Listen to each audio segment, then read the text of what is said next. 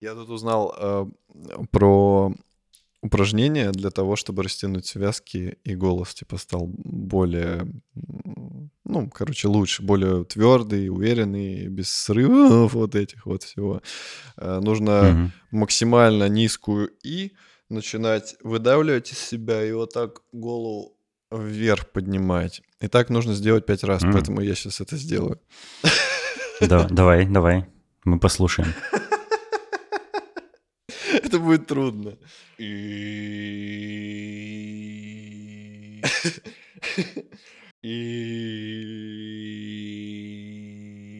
Звучит, как будто ты сектант какой-то.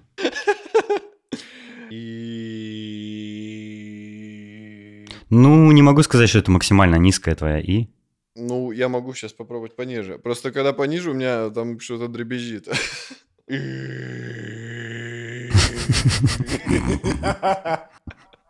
А что ты рычать-то стал? А?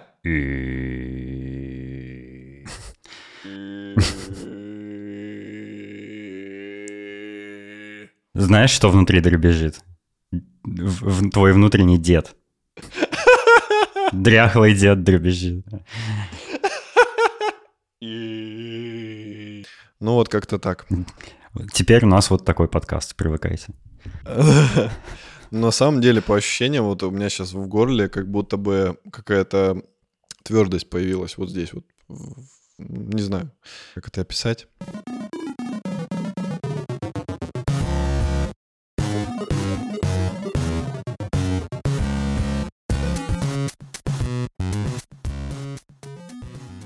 Да, я, во-первых, хочу сегодня начать наш 209 выпуск с того, что я поблагодарю Алексея Юшкова, нашего слушателя, который мне подсказал классный трюк, как э, сделать монтаж выпусков быстрее и проще. Не быстрее, но проще точно. Э, потому что раньше я все э, вырезал вручную, то есть все какие-то паузы, там какие-то оговорки, это приходится все вручную в лоджике нарезать, э, удалять, э, потом двигать все дорожки, там, чтобы не было пауз, все такое. А сейчас за меня Logic это все делает. И Алексей мне рассказал классный трюк, как, как автоматизировать весь этот процесс. И это сработало прямо как надо. И вот прошлый выпуск 208 я уже таким образом смонтировал. И это действительно экономит вообще усилия не время, потому что я все еще после всего этого автоматического, скажем так, монтажа прослушиваю весь выпуск для того, чтобы, ну, Эм, убедиться, что там все нормально склеилось, что там все вырезалось правильно. Но, тем не менее, это гораздо проще просто слушать, чем, чем сидеть и вручную кликать в нужных моментах, там, подрезать какие-то оговорки. Э, вообще очень круто. То есть мне прям очень нравится, как это работает. И, конечно, ну, это сильно упрощает мне работу, поэтому, Алексей Юшков, огромное тебе еще раз спасибо. Я тебе уже в личку написал э, благодарность, но хочу э, публично высказать это. Это прям офигенная большая помощь для шоурума э, в лице меня. Еще э, я недавно э, обнаруж... не обнаружил, а осознал, что современные технологии это просто какое-то какие-то чудеса творят, а, в частности с процессом производства э, шоурума, потому что, э, ну, э, начнем с того, что я использую плагины, например, которые удаляют автоматически всякие лишние шумы и посторонние звуки из нашего из наших дорожек с голосом записанным. И они делают это фантастически хорошо. То есть у меня иногда, а, обычно, ну, а, обычно в каких-то студиях звукозаписи или э, профессиональные подкастеры, они записываются в оборудованных комнатах специально, со звукоизоляцией, с э, акустическим поролоном на стенах, чтобы не было лишнего эха, какие, реверберации, каких-то отражений. Э, мы с Фуллероном записываемся дома, в домашних студиях, и они у нас, конечно, э, не э, правильно для звукозаписи подготовлены, то есть у нас все, все эти артефакты звуковые присутствуют. И эти плагины великолепно все автоматически вырезают, оставляя только наши голоса. Иногда я записываюсь, даже когда у меня работает за стеной э, студии стиральная машина. И чаще всего ее не слышно. Иногда слышно, как она заканчивает и начинает играть мелодия, вот это по окончании записи, как в прошлом выпуске было. Но это редко бывает. Но всякие шумы, типа дождь или машины приезжающие, или какие-то там еще посторонние звуки, не знаю, в подъезде, э, автоматически убираются. И это очень круто. Это такая простая фигня, типа, но э, на самом деле это просто чудо какое-то, что, что этот плагин делает. Во-вторых, мы начали делать не так давно э, более, скажем так, прокачанные э, версии подкаста для YouTube э, с видеодорожкой, где показывается визуализация наших голосов. И я решил, а почему бы еще в это видео с выпуском не добавлять субтитры? Ну, чтобы, может быть, люди там которые хотят э, новый выпуск э, употребить, но не могут его слушать по какой-то причине. Не знаю, может, они в офисе на работе, они могут включить видос и читать, э, о чем мы говорим. Ну, но просубтитровать типа час, два, три часа выпуска вручную, ну, это ужасно сложно, потому что э, речь у нас как бы импровизационная, часто мы э, употребляем всякие слова-паразиты, и она никак не структурирована. И сидеть, слушать и писать, ну, транскрибировать все, что мы говорим, это, ну, жесть, как сложно, долго и вообще, ну, это не человеческая работа. Но есть э, программа, которая автоматически слушает видео, э, слушает аудиодорожку и сама транскрибирует все, все, что слышит с помощью нейросетей и всего вот этого современного говна. И она делает это, конечно, с ошибками, Э, и довольно долго, но в результате получаются сносные субтитры, иногда, ну, с небольшими какими-то, типа, опечат... не то что опечатками, а с неверно распознанными словами, но все равно э, лучше, чем без субтитров. и эти субтитры я потом просто загружаю на YouTube, и получается выпуск с визуализацией голосов в зависимости от того, кто говорит, э, с субтитрами, с прикольным визуалом, и, ну, вообще Э, вот этот весь пайплайн производства подкаста, начиная с записи, мон, потом монтаж, э, обработка голоса, экспорт, э, генерация waveform а для видео, субтитры. Это все практически автоматически делает компьютер за меня. И это офигенно впечатляет сильно. И это прямо чудо как круто работает. Э, то есть я, не знаю, лет 10 назад и подумать бы не мог, что вот я такое всякое буду делать на своем обычном макбуке. Э, не знаю, для меня это очень кажется впечатляющими технологиями. Они очень простые, но очень впечатляющие. Согласен. Действительно, такой, ну, казалось бы, со стороны, наверное, что ну, типа, это, наверное, это просто. А по факту ну, столько всяких э, тяжелых э, вещей надо совершить, чтобы добиться хотя бы ну, вот этих визуализаций. И вот uh-huh, ты смог с этим разобраться и сделать это, и это выглядит офигенно. То есть, ну... Ну и, ага, еще и видосики я рендерю в 4К. Да, да, да, то есть все максимально четенько. Они, правда, рендерятся по часов 6 или 8. Вот на, на, ча, на час э, подкаста примерно типа 6 часов надо, чтобы зарендерить видос в 4К, прикинь. Да, жесть. Ну, это делается же автоматически в фоне. Я как бы сижу там, ютубчик смотрю, он рендерит в фоне все. И э, Блин, макбуки на M1 просто... Ну, у меня на, на M1 старенький уже, надо менять. А, он, он такой тихий, он вообще не гудит. То есть он делает такую тяжелую работу, как рендеринг видосов 4К. И, и там получается, там, не знаю, 15 гигабайтов в итоге ролик. И он, ну, вообще легко с этим справляется. То есть прям у меня ничего не тормозит во время рендеринга. Э, кулеры немножечко, ну, э, охлаждают процессор, но они не гудят вообще, их практически не слышно. Это прям, ух, какая производительность. Я прям очень-очень доволен э, тем, как современные маки работают. Это просто чудо. Ну и не только маки, вообще компьютеры современные. Мне кажется, мы недооцениваем э, их способности, вот, и особенно если, ну, ты просто такой, знаешь, casual пользователь, вот там тебе надо браузер, там, не знаю, в автокаде что-то иногда поправить.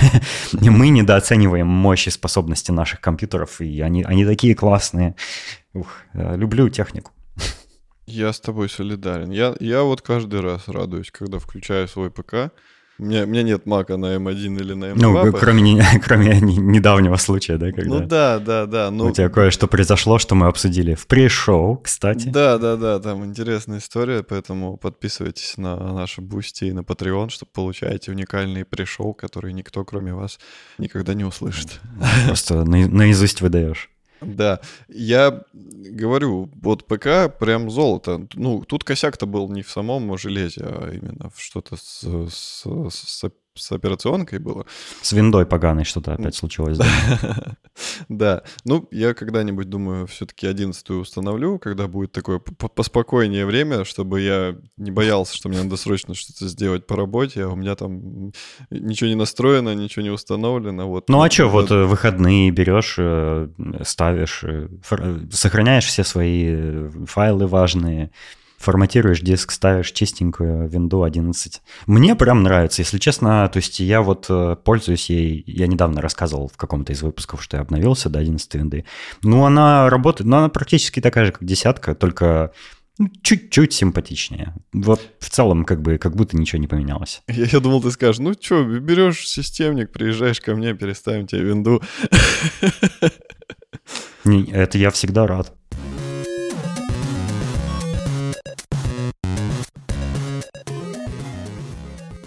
Я бы хотел поделиться с нашими слушателями э, огромным, огромным событием в моей жизни. Я наконец-то реализовал одну из своих мечт.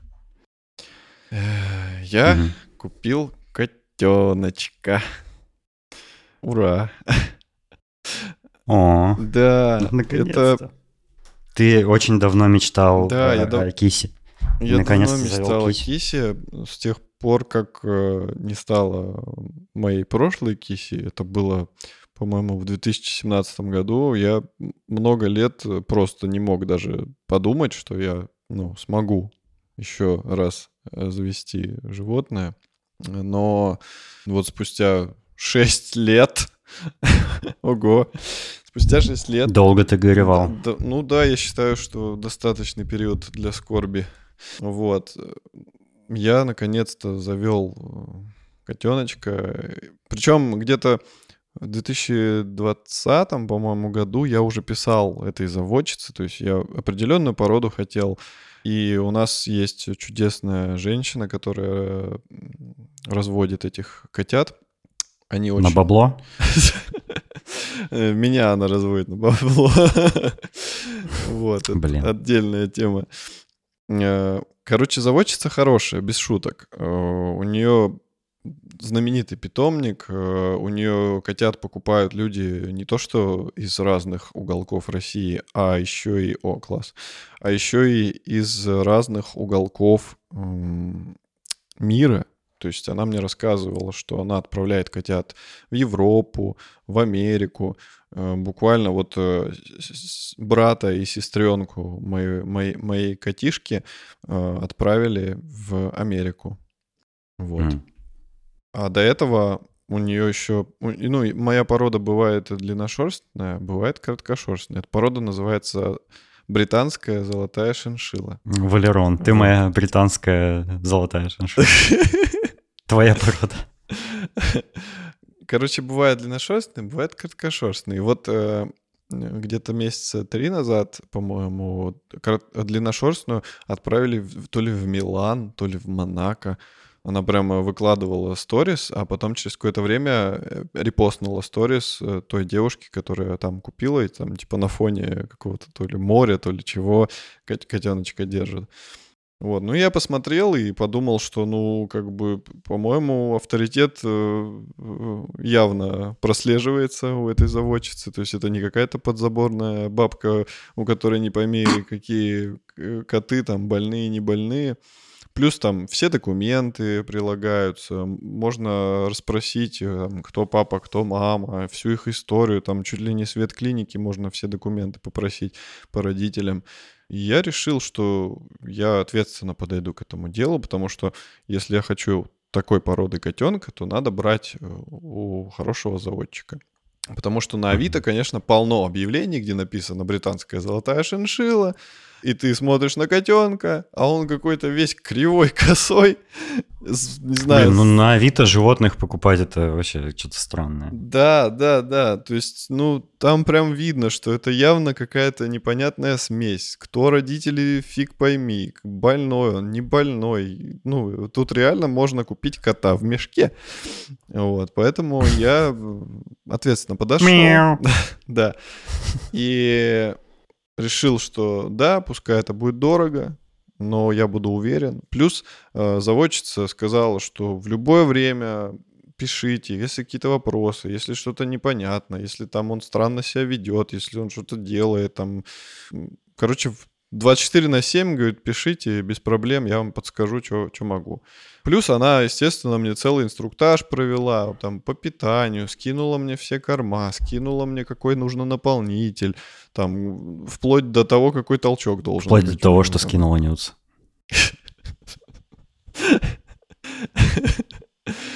Короче, чудесная женщина, вот, э, мне очень понравилось.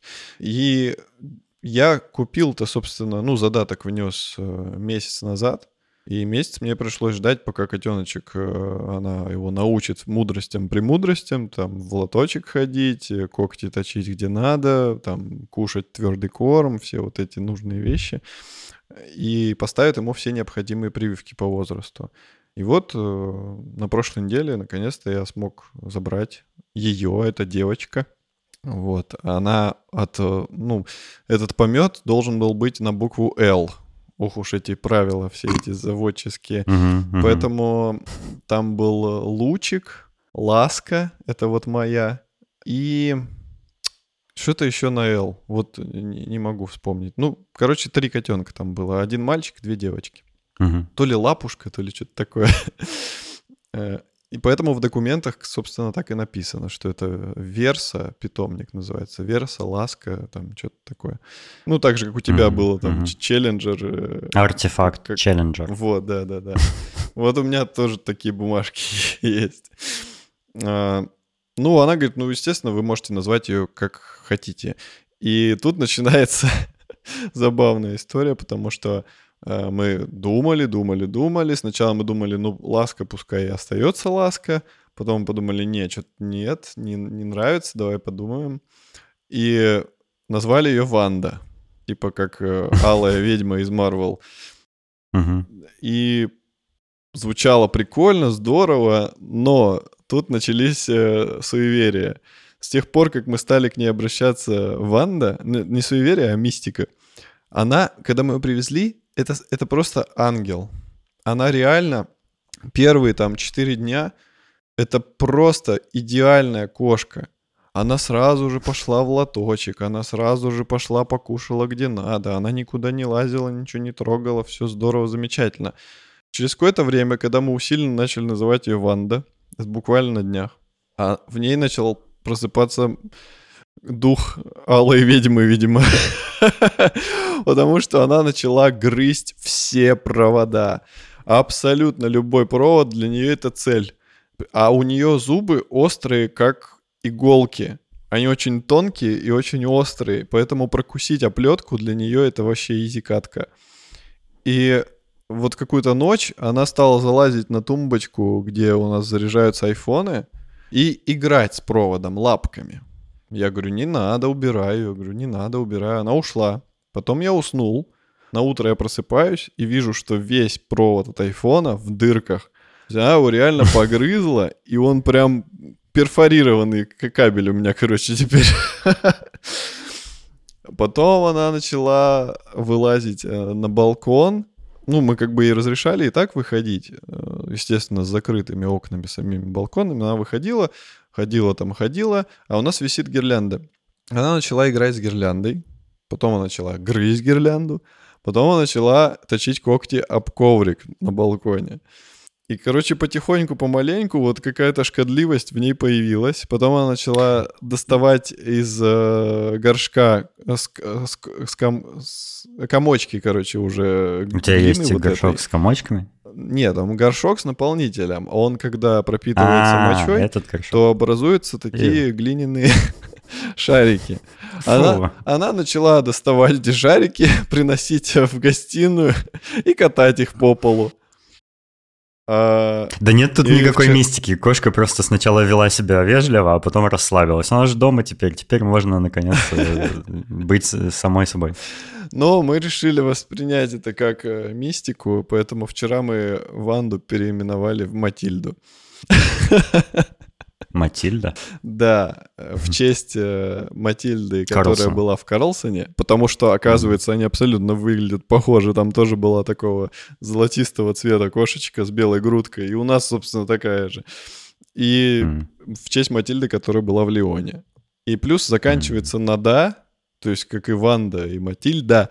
То есть, в принципе, я думаю, переход от имени дастся легко, учитывая, что на Ванду она не часто откликалась. Но бывало, что и скажешь. Ванда, она поворачивает голову, но это было редко. Поэтому, я думаю, на данном этапе переход с одного имени на другое пройдет гладко. Посмотрим, как изменится ее поведение. Ну, конечно, это все глупости, скорее всего, она так и будет шкодить, потому что она все-таки котеночек, маленький ребенок.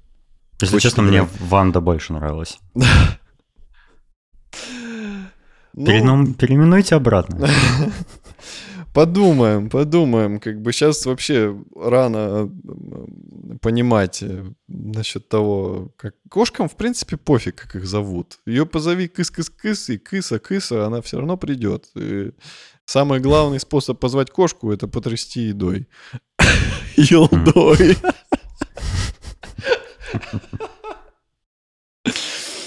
Вот, ну, естественно, пришлось покупать э, всякие штуки для нее.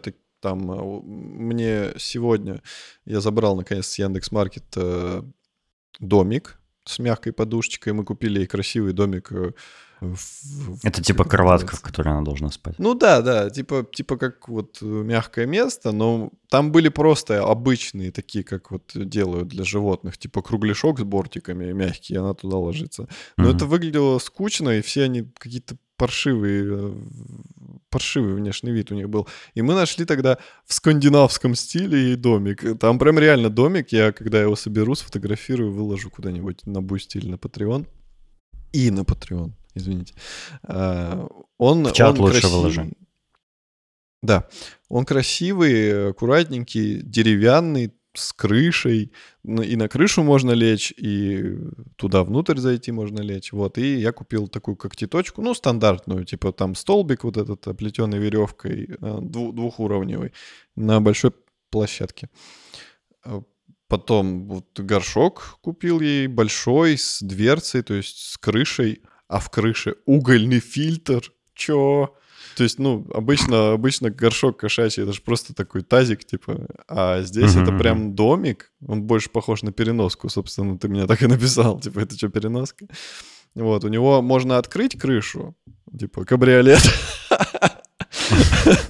вот, а можно закрыть и дверка Блин, тоже хочу такой горшок. Вот, и дверка такая болтающаяся. То есть она через нее может и в ту сторону, и в другую проскочить, просто уперевшись головой в нее. Сначала она очень долго понимала, как это работает. Она пыталась лапой ее как-то открыть, но не выходила. Потом до нее дошло, что надо лбом ткнуться. Но мы в основном не закрываем ей крышу, потому что, в принципе, там запаха как такового нету. И так просто проще потом лопаткой mm. поправлять наполнитель. Ну, там лопатка в комплекте, она крепится прям к самому горшку, очень удобно все сделано. А, мисочки у меня остались от прошлой кошечки Офелии. Я их э, помыл и задействовал. Купили корм какой-то итальянский, поэтому она, когда ложится, она теперь вот так вот делает лапу вверх, типа «Мамма мия». Io mangio. Да-да-да. А, что еще? Что еще? Ну, купили ей простую палочку на конце ниточка с каким-то пушистым хвостиком, с которым она играет. Ну и пока что вроде бы все так из покупок. Но вышло это, конечно, и нифига себе по деньгам. Там больше десятки, по-моему, вышло все купить. Очень, очень все дорогое, на, на удивление. А, еще переноску мы купили такую. Там переноска, это вообще просто, я, я обалдел. То есть э, пластиковые переноски стоят там от 3-4 тысяч. Я думаю, ну ладно, пластиковые. Мы решили взять тканевую. Тканевые тоже стоят там каких-то безумных денег. Ну, может, чуть-чуть дешевле, там 2 500, 2 700. Господи, это кусочек тряпки. Ну, ужас. Очень, очень какие-то космические цены за непонятно что. А, вот, такие дела. Вообще, переноска как... это выглядит как сумка. Такая ну, да, да. Дамская сумка. Типа, а как вот ты кошку туда кладешь, и она же схлопнется, она же мягкая. Нет, она как-то так устроена. Там, видимо, какие-то ребра жесткости есть. То есть она, mm она как-то грамотно сшита. Вот эта верхняя часть, которая как крыша, она ну, жесткая такая. Не просто mm ткань, а какая-то mm упругая. Слушай, ну это приятные расходы, приятные хлопоты. У тебя теперь маленькая кися появилась, и ну, о ней хочется заботиться, там всякое, все самое лучшее, и э, всем ее обеспечить, и воспитывать ее, и играть с ней, и все такое. Да, да, да. Все именно так. Класс. Я, конечно же, мне, ну, мне не жалко этих денег. Просто я удивился. Ну, я, я, я, я уже давно отошел от темы животных, поэтому не знал, какие сейчас расценки. Но mm-hmm. самая фишка это то, что эта кошка делает массаж. И это просто потрясающая опция. Она очень нежная, и ночью она ну, многие кошки там, не знаю, играют с пятками, кусают их, охотятся, там все такое. Или утром начинают дико орать, чтобы ты их покормил, или кусать тебя, царапать, типа, иди, насыпай корм. Это самая тактичная кошка. Ну, по крайней мере, на данный момент, вот неделя прошла, она утром забирается в постель, а, и берет лапками, начинает жмякать тебя. Она, она пытается стимулировать твои молочные железы, чтобы ты произвел молоко. Точно. Ну, она стимулирует много разных мест.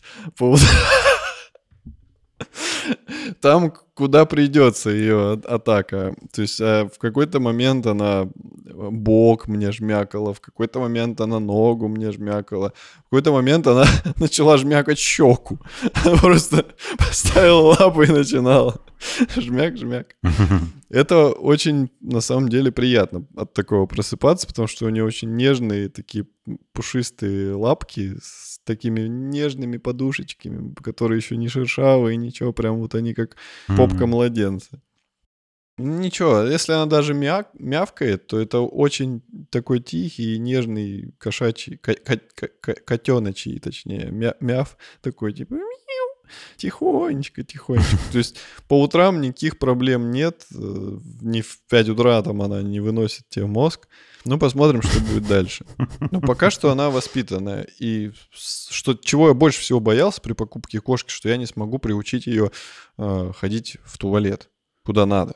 А тут, получается, mm-hmm. я как бы all-inclusive э, сделал покупку. То есть она уже пришла полностью обученная всему, и мне по большей части остается только наслаждаться. Ну да, вот есть какая-то проблема с, насчет проводов, но я думаю, что она их больше грызет, потому что нужно больше с ней играть она выматывалась, mm. и там под вечер, когда... Ну, конечно, это котенок, у нее энергии куча, не знает, куда девать, и играет со всем, что под лапу попадется.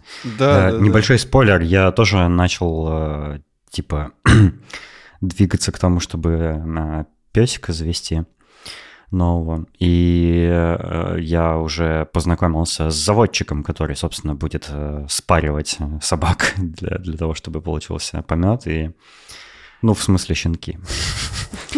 А, я с ним созванивался по видео, мне показывали, кто, кто из собак будет мамой, папой, там все такое. Вот, и в комплект э, этого заводчика, то есть когда ты у него берешь э, щенка, он, во-первых, живет в Бельгии, и он сам доставит щенка э, в Нидерланды, приедет. Ну, он сказал, что это нужно для, как бы для того, чтобы убедиться, что люди адекватные и все такое, что у них дома там чисто и все. Эм, но это приятный бонус, что не нужно будет ехать там, арендовывать машину, ехать за собачкой, он сам прям привезет. Но также в этот комплект входит а, приучение собачки к туалету на улице, а не дома. Это очень, очень круто. В, с, с, с Айра, с моей прошлой собакой, у меня такого не было, такой опции. Мне приходилось самому э, изгаляться, чтобы приучить щенка ходить в туалет на улице. Вот, а тут уже, ну, привезут собачку, которая уже будет научена. О, это, это, это кайф, поверь. Я, я по своему опыту могу сказать. Насчет этого не заморачиваться, это просто вообще угу, удовольствие. Валерон мне 10 раз в день присылает разные фоточки со своей э, Вандой слэш Матильдой. И она такая милая, просто вообще супер прелесть. Я, э, выкладывай в чат подкаста фоточки. Всем будет интересно, особенно после того, как ты в этом выпуске рассказал про своего котеночка. Выкладывай. Это же это просто такое милейшее, чудеснейшее, вообще ультимативно милое создание. Да, теперь уже можно. Я просто держал завесу тайны, пока в подкасте не расскажу. Я даже в свой инстаграм еще не выкладывал ее, потому что ждал mm. выпуска, что я расскажу, а после этого уже как бы можно.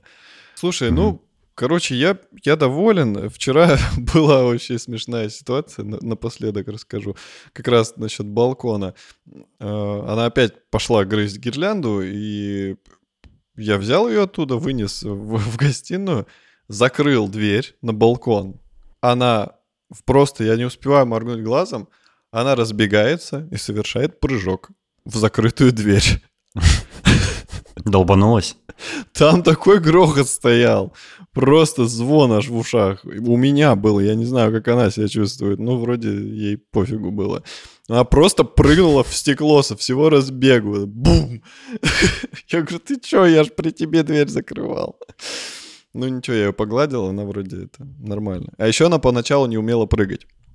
Точнее, она прыгала. Вот есть видосы, да, где кошки вроде целятся, целятся куда-то прыгнуть, но потом они не прыгают, а просто шагают. Вот это, я понял, что это у них такая фишка есть, и, видимо, когда они еще маленькие, она прям у них очень сильно преобладает, потому что она залезла на, э, господи, на подлокотник дивана и хотела на подоконник э, запрыгнуть. И вот она целилась, целилась, а потом она поняла, что у нее, в принципе, дотягиваются лапы до подоконника с подлокотника. Она поставила их на подоконник. И вместо того, чтобы задними толкнуться и вперед, она просто шагнула и полетела кувырком, долбанулась об батарею. И такая лежит, типа, а что я сделала не так? Я говорю, ну прыгать-то же надо, ты чё? Ну, научится, научится. Это ее первые шаги первые прыжки. Ну, она очень много смешных вещей делает. То есть она может ни с того ни с сего подпрыгнуть. И я тогда думаю, вот, типа, видимо, у нее эта загрузка закончилась, и прыжок загрузился. То есть она просто что-нибудь рандомно идет, идет, потом подпрыгивает, э, переворачивается, кульбит какой-нибудь делает и дальше идет. И это всегда так забавно, потому что ты, ну, типа, не ждешь этого. А тут она это вытворяет, и там со смеху просто катаешься. А у нее такое невозмутимое лицо, типа, а что я сделал? Записывай на видео. Всякое, так вот такое. самый, вот я хотел сказать, да, что хочется все это записывать на видео, но такое чувство, что я должен вот прям с ней ходить с, с телефоном за ней и ждать, когда она что-нибудь вычудит. Или на лоб цеплять GoPro, потому что она делает это абсолютно рандомно. Я не могу, ну я не успеваю физически телефон выхватить. Иногда она, допустим, как-нибудь красиво ляжет или сядет, и я такой медленно тянусь за телефоном, чтобы успеть сделать классную фотку, только я его достаю, она такая хоба, и уже по-другому все, и уже, уже не так красиво. Она как будто чувствует. Ну вот, такие новости. Классно, классно. Очень рад, что ты наконец э, котеночка завел. Это, это очень здорово, и это помогает э, для более для равновесия душевного, знаешь. Да, я согласен. Это, это такой с кучей стресса, с которой мы живем, это такая тихая гавань, когда ты можешь э, от всего отвлечься и просто послушать, как она урчит, погладить ее, поиграть, и посмотреть, какая она красивая. Это mm-hmm. очень успокаивает.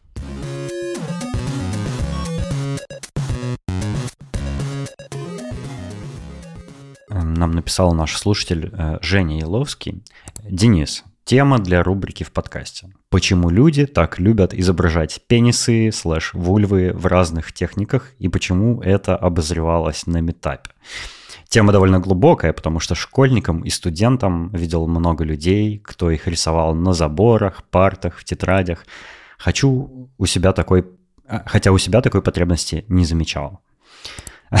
Эм, э, Женя это написал после того, как я выложил фотку э, с дизайн-метапа, на который я ходил. Э, это был... Есть... Проводится в Амстердаме... В Амстердаме есть компания Letterspace, которая занимается созданием шрифтов, и они проводят каждый месяц метапы, на которые они приглашают разных шрифтовых дизайнеров для того, чтобы они рассказали, как они делают всякие эти свои шрифты. И это довольно интересно, и я люблю шрифты вообще, мне, мне нравится вот э, в дизайне, собственно, типографика, шрифты, вот это все. И у меня, я чувствую, что у меня недостаточно знаний об этом, поэтому я решил регулярно ходить на эти метапы, и вот а, один из них проводился в а, пивоварня Эдип. Есть в Амстердаме такая небольшая маленькая, небольшая маленькая пиво. Я бы тоже сходил на такое. У меня брейнфаркт случился. А, есть небольшая крафтовая пивоварня Эдип, Удипус Brewery называется. А, и у них классный дизайн этикеток и вообще всяких промо-материалов. Э, и, собственно, арт-директор этой пивоварни, они наняли какого-то чувака, французского, судя по его акценту, и он вот рассказывал, как он создал шрифт для их этикеток и э, реклам всяких. И э, он вообще художник, он рисует картины всякие, артворки, цифровые и аналоговые. И он э, рассказывал об одном из своих проектов, э, когда он решил э, в пиктографическом стиле в виде иконочек нарисовать массу всяких гениталий человеческих и сделать из этого выставку. И он, он придумал типа иконки для гениталий. Очень-очень много, сотни всяких разных иконок, показывающих пенисы, вагины и все такое, титики. И Действительно, он сделал выставку где-то в Амстердаме, можно было прийти посмотреть на всю эту красоту, и я сфотографировал просто этот слайд, выложил в наш чат, вот, и, собственно, поэтому Женя Еловский об этом спрашивает. А, я за собой не замечаю, что я э, тоже у меня не, не было такой потребности, э, что я рисовал там пенисы и сиськи где-то в тетрадях школьных. Хотя я видел, что одноклассники мои э, этим увлекались. Ну, это просто юношеская какая-то гормоны, похоть, которая вхлещет в тебе, и хочется как-то ее выплеснуть. Не знаю, наверное, в рисунках. Возможно. У тебя такое было? Да, вот я хотел сказать, что в какой-то момент, это причем было еще до школы, я точно помню, это было, наверное, мне лет пять может быть даже меньше. Ну, по-моему, 5. Я в какой-то момент начал активно рисовать женщин с голыми сиськами. Э, везде. Просто рисую, там на картонке рисую, в тетради, там 5 штук, 10 штук, где угодно. Я не знаю, почему я это делал, но я прям целенаправленно везде их рисовал. Угу. И, и в какой-то момент перестал. Как это объяснить? Не понимаю. Ну, возможно, это был какой-то интерес, возможно... Ну, я точно помню, что я в каком-то возрасте я увидел по телевизору обнаженную женщину, и, видимо, настолько мне это запало в душу, что я решил себе нарисовать их, чтобы они были не в телевизоре, а вот у меня. Ну, естественно, там был довольно примитивный рисунок, но как бы все, все, все, что надо, там было понятно, что у нее грудь. Я обычно рисовал сбоку. То есть вид сбоку и, а, грудь одна, как бы та, которая лицом. такое бывает, да. Я без понятия, зачем я это делал. Но вот у меня никогда, кстати, не было такого, что я рисовал э, мужские гениталии. Ну, типа вот прям... Ну, я мог их нарисовать тогда, когда это нужно было, допустим. Там мы с тобой, когда рисовали какие-то комиксы в школе, там, и там нужно было... Нужны были гениталии, да? Да, да, да. То я рисовал. Но вот такого, что, типа, знаешь, сижу, мне нечего делать, на парте рисую член. Нет, такого у меня не было. Э, как-то у меня вот это обошло стороной. Но вот в раннем возрасте вот у меня была какая-то одержимость э, топлес женщинами. Ну, я, я не, не знаю, как это объяснить. Э, нам нужен, нам нужен взгляд психолога. Да. Ребят, слушатели, слушательницы, кто у нас есть из психологов, мы будем ждать ваши комментарии по этому поводу. Может, я, вы я думаю, наверняка Э, наверняка это связано с родителями и какими-то комплексами и да, травмами да, да. и все, как обычно, да.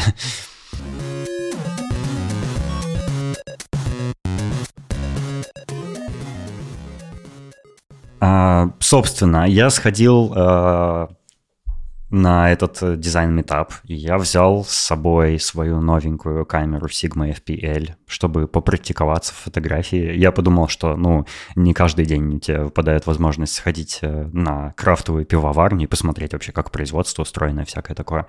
А мы э, там, на, нас проводили, ну, нам показывали это все. И там у них всякие вот эти э, баки, контейнеры, какие-то упаковочные конвейеры и все, все вот это прям там присутствовало. Я все это нафотографировал, сделал пост даже про это, и можете э, пройти в шоу-ноты к этому выпуску, посмотреть э, на пост с фотографиями. Фотографии там э, говеные получились немножко, потому что я все еще изучаю, как моя камера работает, э, поэтому не самого лучшего качества фотографии. Эм, а, но я попрактиковался, и я уже многое всякое изучил про эту сигму. Эм, я первое, что я осознал, что я забыл вообще все про цифровую фотографию на, на э, таких э, типа зеркальных фотоаппаратах или беззеркальных в данном случае. Я забыл, как оперировать со всеми этими параметрами. Ну, я про это уже говорил, но вот я сейчас типа прям столкнулся с этим, что мне надо а, уметь ими оперировать, а я забыл, не умею, вообще не понимаю взаимосвязи и все такое. Но уже типа вот уже, уже приноровился.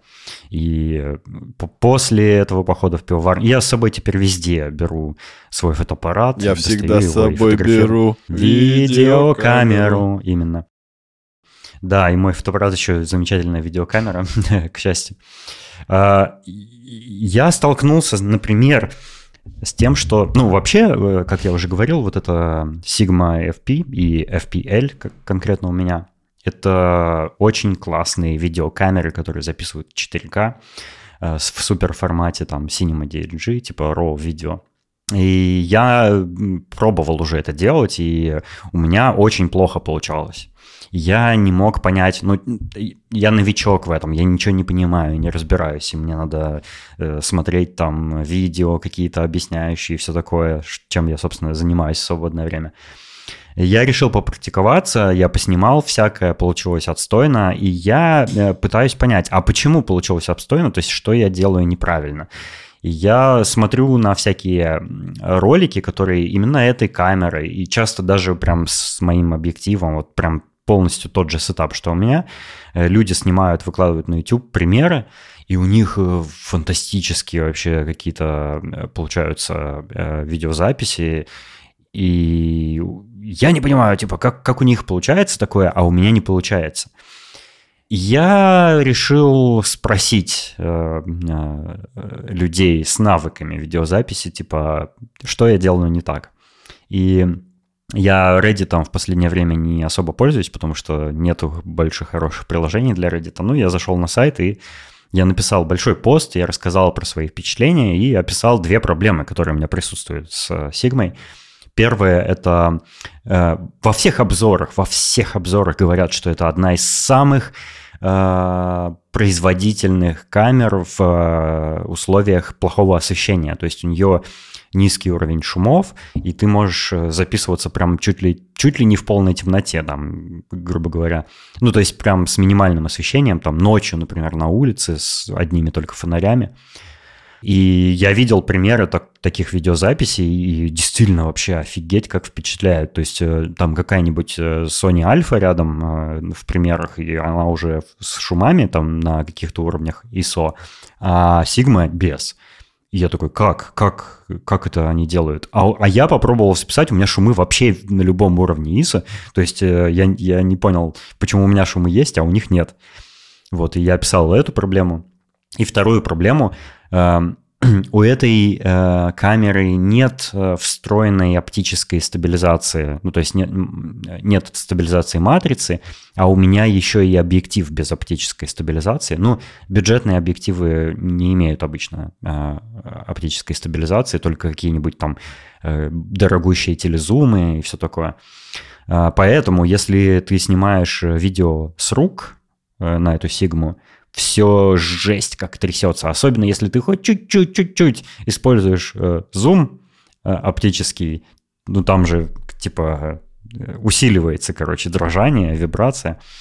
Вот, поэтому запись э, надо делать э, со штатива или на, на этот гимбал э, ставить, на какой-нибудь там Ронин, который я попозже планирую приобрести тоже. Э, но даже если на штатив ставишь камеру, и если ты медленно, аккуратно поворачиваешь ее по одной оси, например, если ты хочешь, типа, как бы такой панорамный бирол какой-то сделать, угу. ты поворачиваешь, э, например, хочешь улицу снять, да и показать э, со всех сторон ее. Проблема не в роллинг шаттер даже, а проблема в том, что вся картинка очень сильно motion блюрится. Прям motion блюр такой, что ну, все сильно размазывается. И я не понял, почему у меня размазывается, а у других людей при таком же виде съемки не размазывается.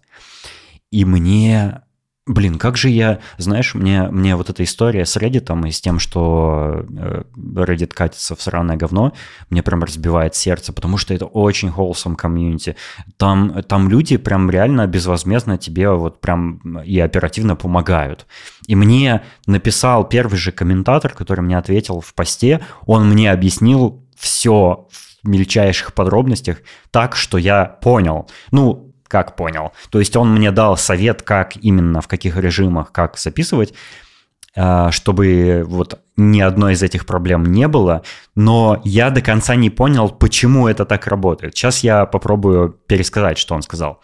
Он пишет, во-первых, э, тебе нужно снимать э, с 180-градусным э, углом затвора.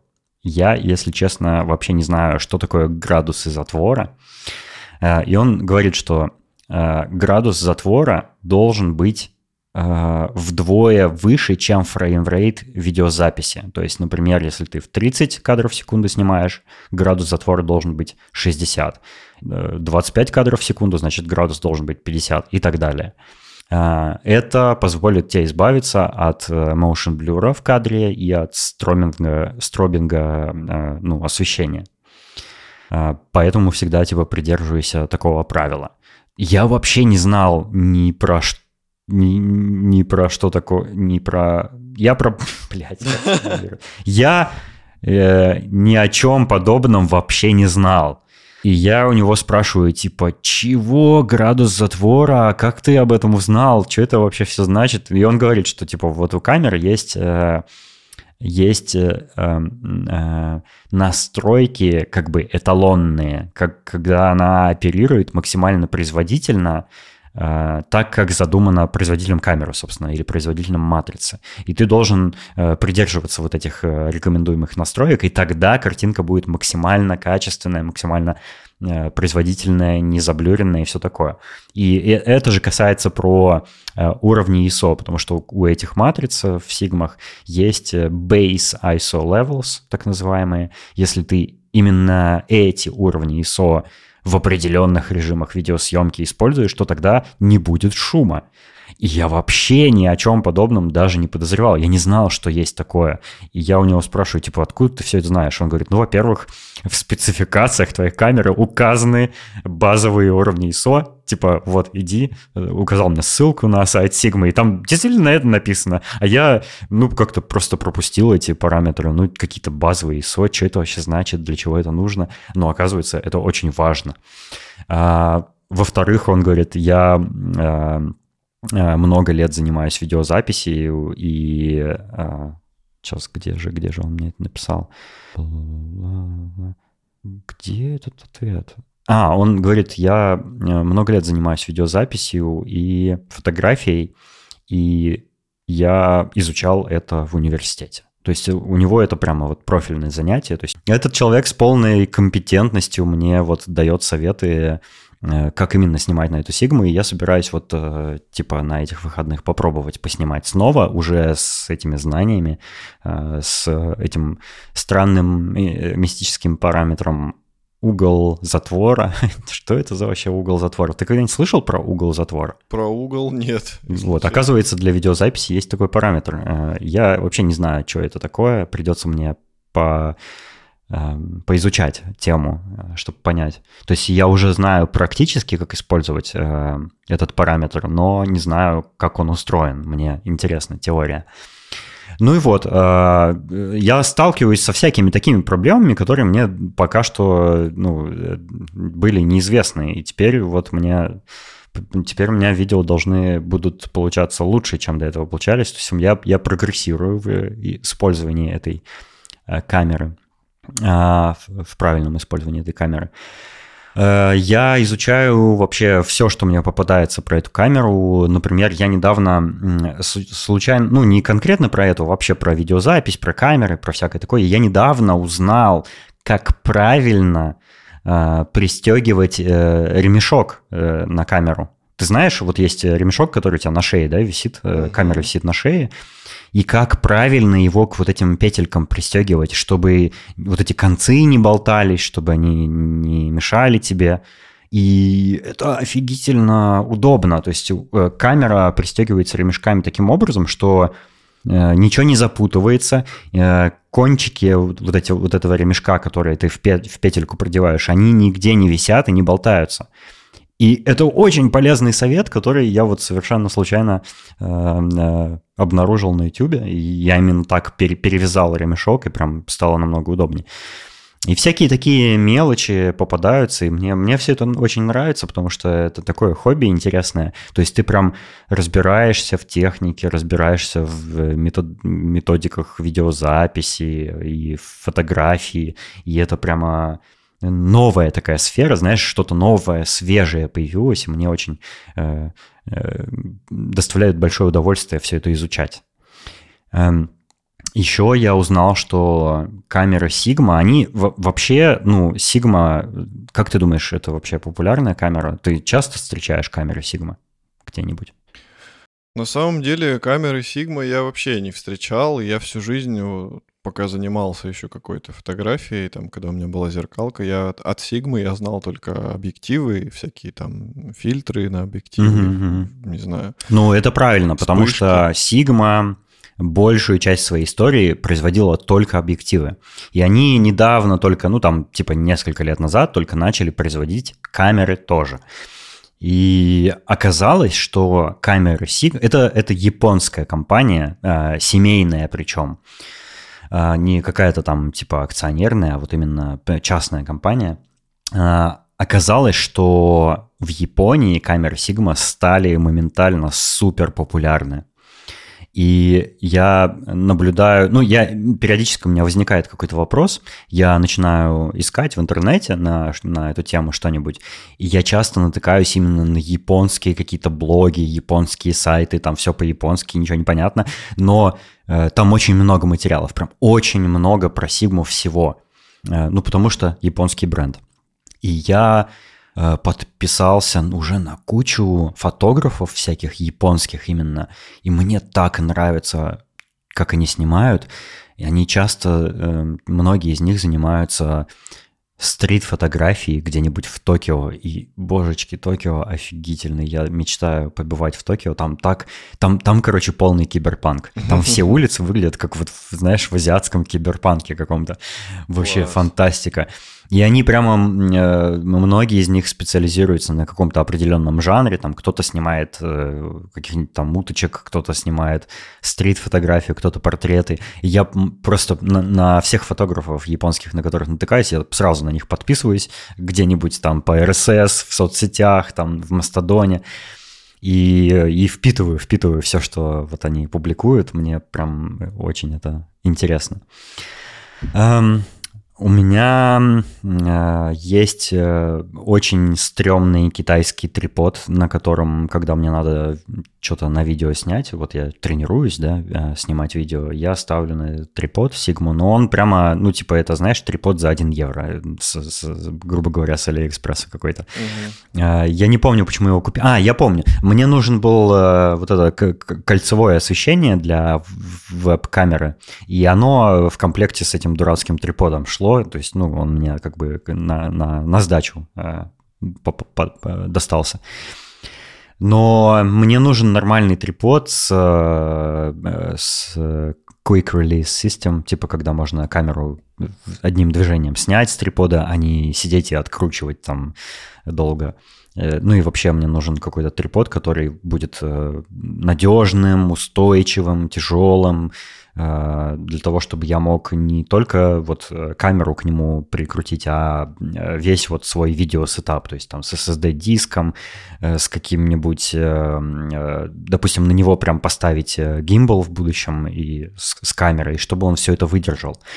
Я уже в соцсетях постил, я нашел интересный очень э, трипод, ну, штатив э, очень необычной конструкции.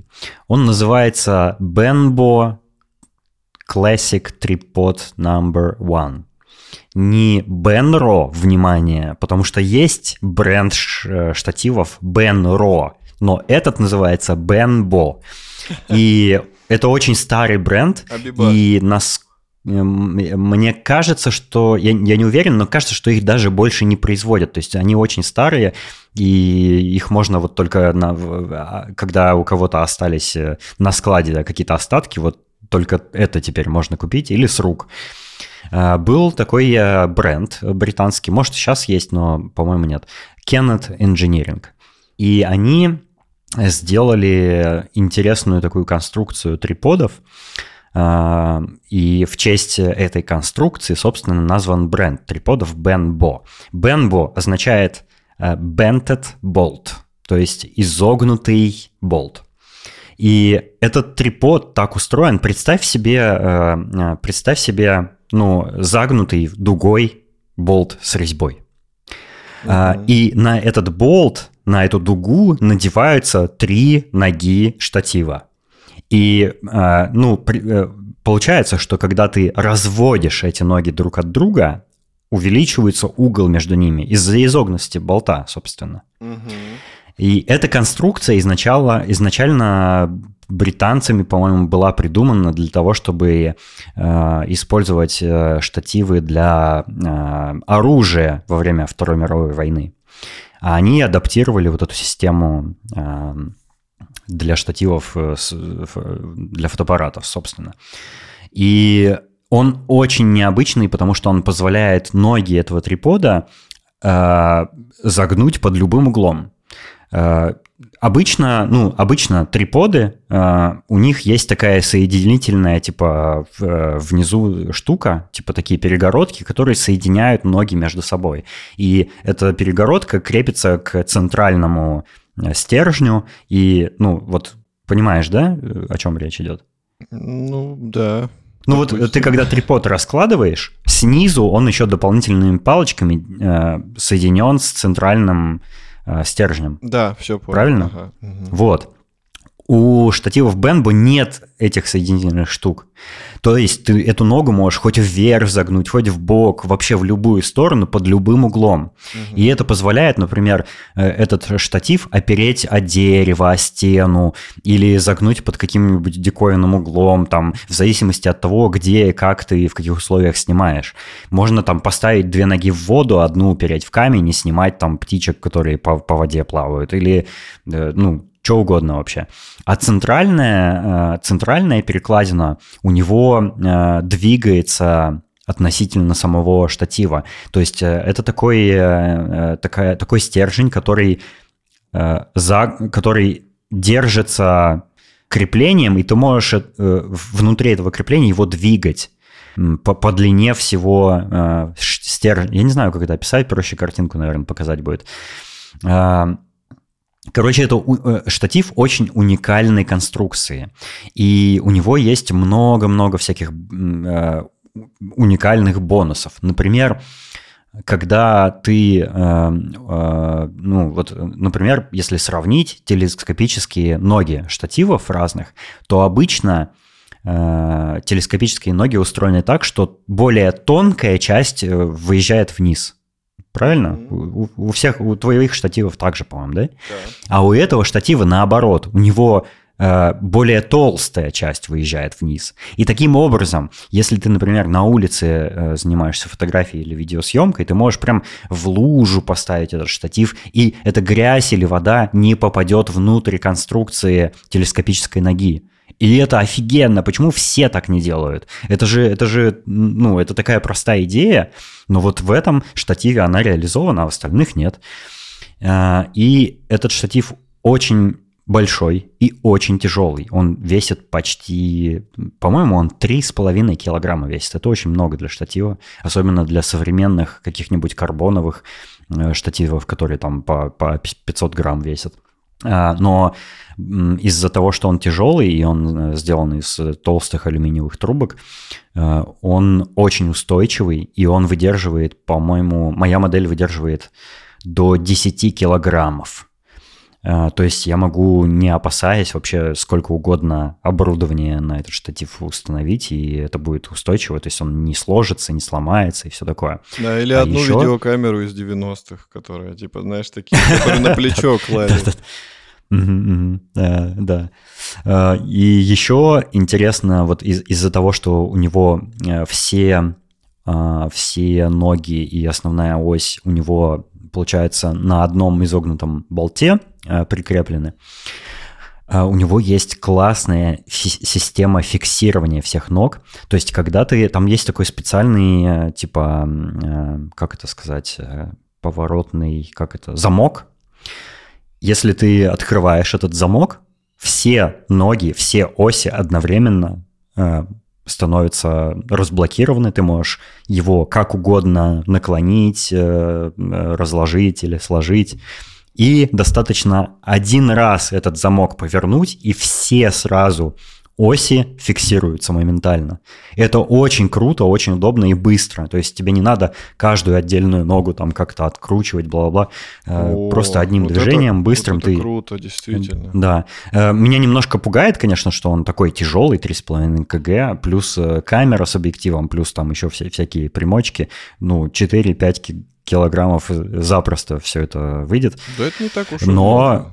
Ну да, да, с другой стороны, это не так уж и много, ну и да и фиг с ним, э, то есть прикрепил э, к ремешкам рюкзака э, этот штатив, сел на велик, куда-нибудь поехал, приехал, разложил, установил, все. То есть должно быть удобно. Если учитывать, мне... извини, если сравнивать с той же зеркалкой, ну, по сути, я помню, сколько у меня весила сумка, когда я таскал с собой, mm-hmm. типа, боди, потом какой-нибудь батарейный блок, два объектива, там то на то и выходило. И это было без штатива. То есть, ну, у меня есть штатив, он легкий.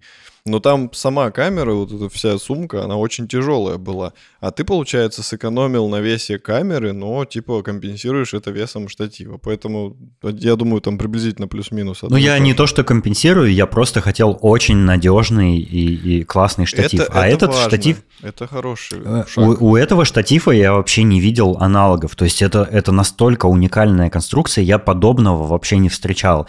Я как-то случайно увидел э, на YouTube-канале DIY Perks, где, э, ну, это очень популярный канал, где чел рассказывает, как он всякое сам мастерит. И он показывал как-то свой студийный сетап, и у него как раз камера была установлена на гимбале, а этот гимбал был прикручен к этому именно штативу. И он э, прям в видео рассказал, ну, про уникальность этого штатива. Я такой, вау, я такое никогда не видел, я хочу этот именно штатив. Э, потому что он, э, ну, для моих целей тоже подойдет. То есть я хочу в будущем попробовать что-то для YouTube поснимать, то есть поснимать себя дома в студии. И этот штатив прям идеально подходит вот для того, что мне нужно. Ну, потому что чел на этом канале тоже именно вот так себя снимает. А, я жду, он мне уже идет, я его заказал. Он, его очень сложно найти, очень. Есть ровно три сайта, э, трех британских э, магазинов э, с фототехникой, которые его продают. И я попробовал сначала в одном э, его купить, и э, он не доставляет за пределы Великобритании. И что еще хуже, ну, это я как-нибудь мог бы решить. У меня есть э, э, друг, который в Великобритании живет. Привет, Артур. Э, я с Артуром договорился, типа, можно, если что, я тебе его э, закажу, а ты мне его перешлешь. Он говорит, да, без проблем. А, но проблема в том, что этот сайт еще и оплату не британскую, методы оплаты не британские не принимает, и, короче, я обломался. Пошел на второй сайт, который приним, при, принимает не британские методы оплаты, ну, европейские в моем случае. Но тоже не доставляет за пределы Великобритании. И я как бы ввел адрес Артура для доставки, э, но ввел свой платежный адрес и метод. Э, и, ну, не получилось. Он опять говорит, произошла ошибка, типа метод оплаты неверный и все такое. И, короче, я второй раз обломался. Но, к счастью, э, каким-то чудом я нашел третий сайт, который тоже продает этот трипод, и он принимает и то, и другое, и доставляет по Европе еще. И вот я там купил его жду, и он мне вот через 2-3 дня вроде как должен прийти, он уже э, покинул Великобританию, направляется ко мне в Нидерланды, и я прям жду не дождусь, жду прям вот прям мне очень хочется его поскорее получить. Э, прям трипод моей мечты. Я, он, он еще очень необычно выглядит, он прям очень круто и профессионально выглядит. Не как вот эти вот дурацкие триподы и штативы для э, фотоаппаратов и виде видеокамер. Все какие-то нагроможденные какими-то ручками, крутилками, какими-то штучками выдвигающимися. Он очень минималистично выглядит, но при этом очень необычно и профессионально. Э, советую э, нагуглить картинки Benbo Classic Number One.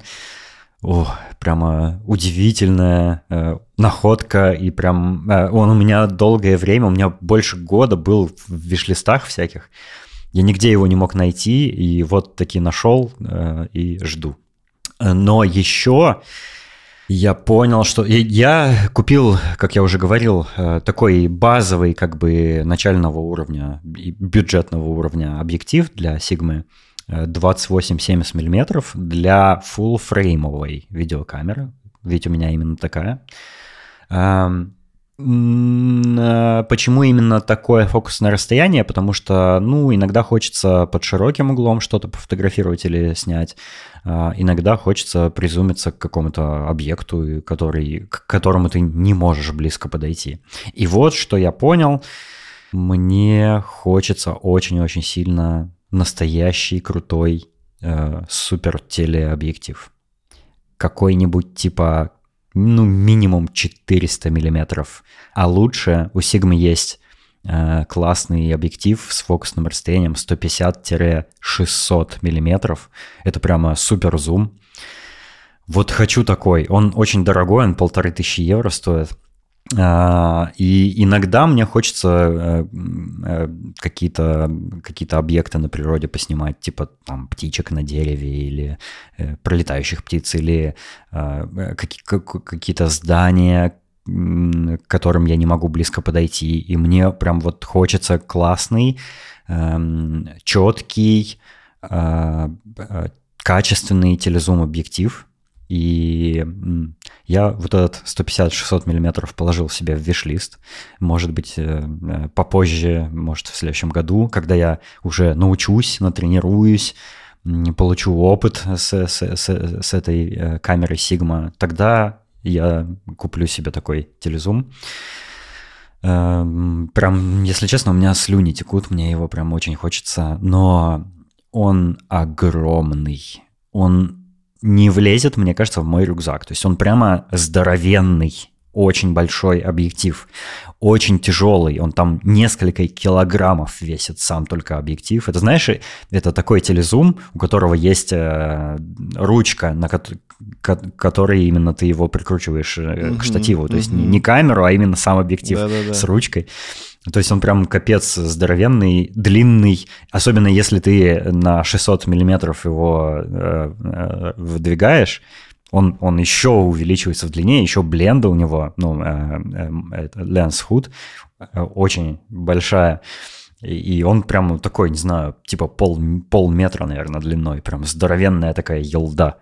Но серьезно, это уже прямо, типа, это профессиональный, серьезный уровень объективов. У него есть оптическая стабилизация встроенная и куча разных крутых штук, например, лог фокуса одной кнопкой, там, ну и все всякое такое прочее. Э, я прям вот э, пускаю слюни теперь на такие вещи, представляешь? Mm-hmm. Я ни за что бы никогда не представил себя, вот когда у меня до этого была зеркаль, зеркальная камера. Я даже представить не мог, что э, когда-то захочу такой телезум. То есть я их видел, да, я видел, что они бешено дорогие, но особенно тогда для меня, для студента, это было непозволительно. Сейчас я могу себе такое позволить, но э, это странно осознавать, знаешь, что вот э, рано или поздно я могу прийти к телезум-объективу и мне это очень нравится. То есть я прямо вот... Э, мне нравится, как я уже говорил, погружаться в какие-то новые хобби, прямо конкретно, знаешь, прямо утопать в них. И кажется, что вот это хобби прям мне большое удовольствие приносит. И я, конечно, пока не, не накупаю себе гору всякого оборудования к, к этой камере, потому что, ну, по, по большому счету я пока и не умею правильно пользоваться, но со временем когда у меня будут накапливаться как бы опыт и навыки, я буду переходить к более профессиональным всяким объективам там и прочим э, аксессуарам. Вот э, я хотел поделиться с, с, с тем, просто хотел поделиться. Вот. Слушай, ну, блин, это классно. Я помню себя, когда я занимался фотографией, тоже постоянно Вроде, вроде все уже купил, все равно сидишь, шерстишь э, интернет, смотришь, о, вот это хочу, и вот это хочу, и вот это хочу. Заглядываешься mm-hmm. на фирменные объективы Canon, смотришь на их цену, плачешь, mm-hmm. заходишь, смотришь уже Сигму и там Рон такой, ну тут, в принципе, еще более-менее ценник. Кстати, да, Собственно... у, у Сигмы объективы одни из самых дешевых, но они прямо очень-очень хорошие, очень хороши и, и качественно сделаны. Э, вот. На тот момент, когда я занимался фотографией, я очень сильно захотел ширик, и mm-hmm. тогда выбор как раз был между Сигмой и Тамроном.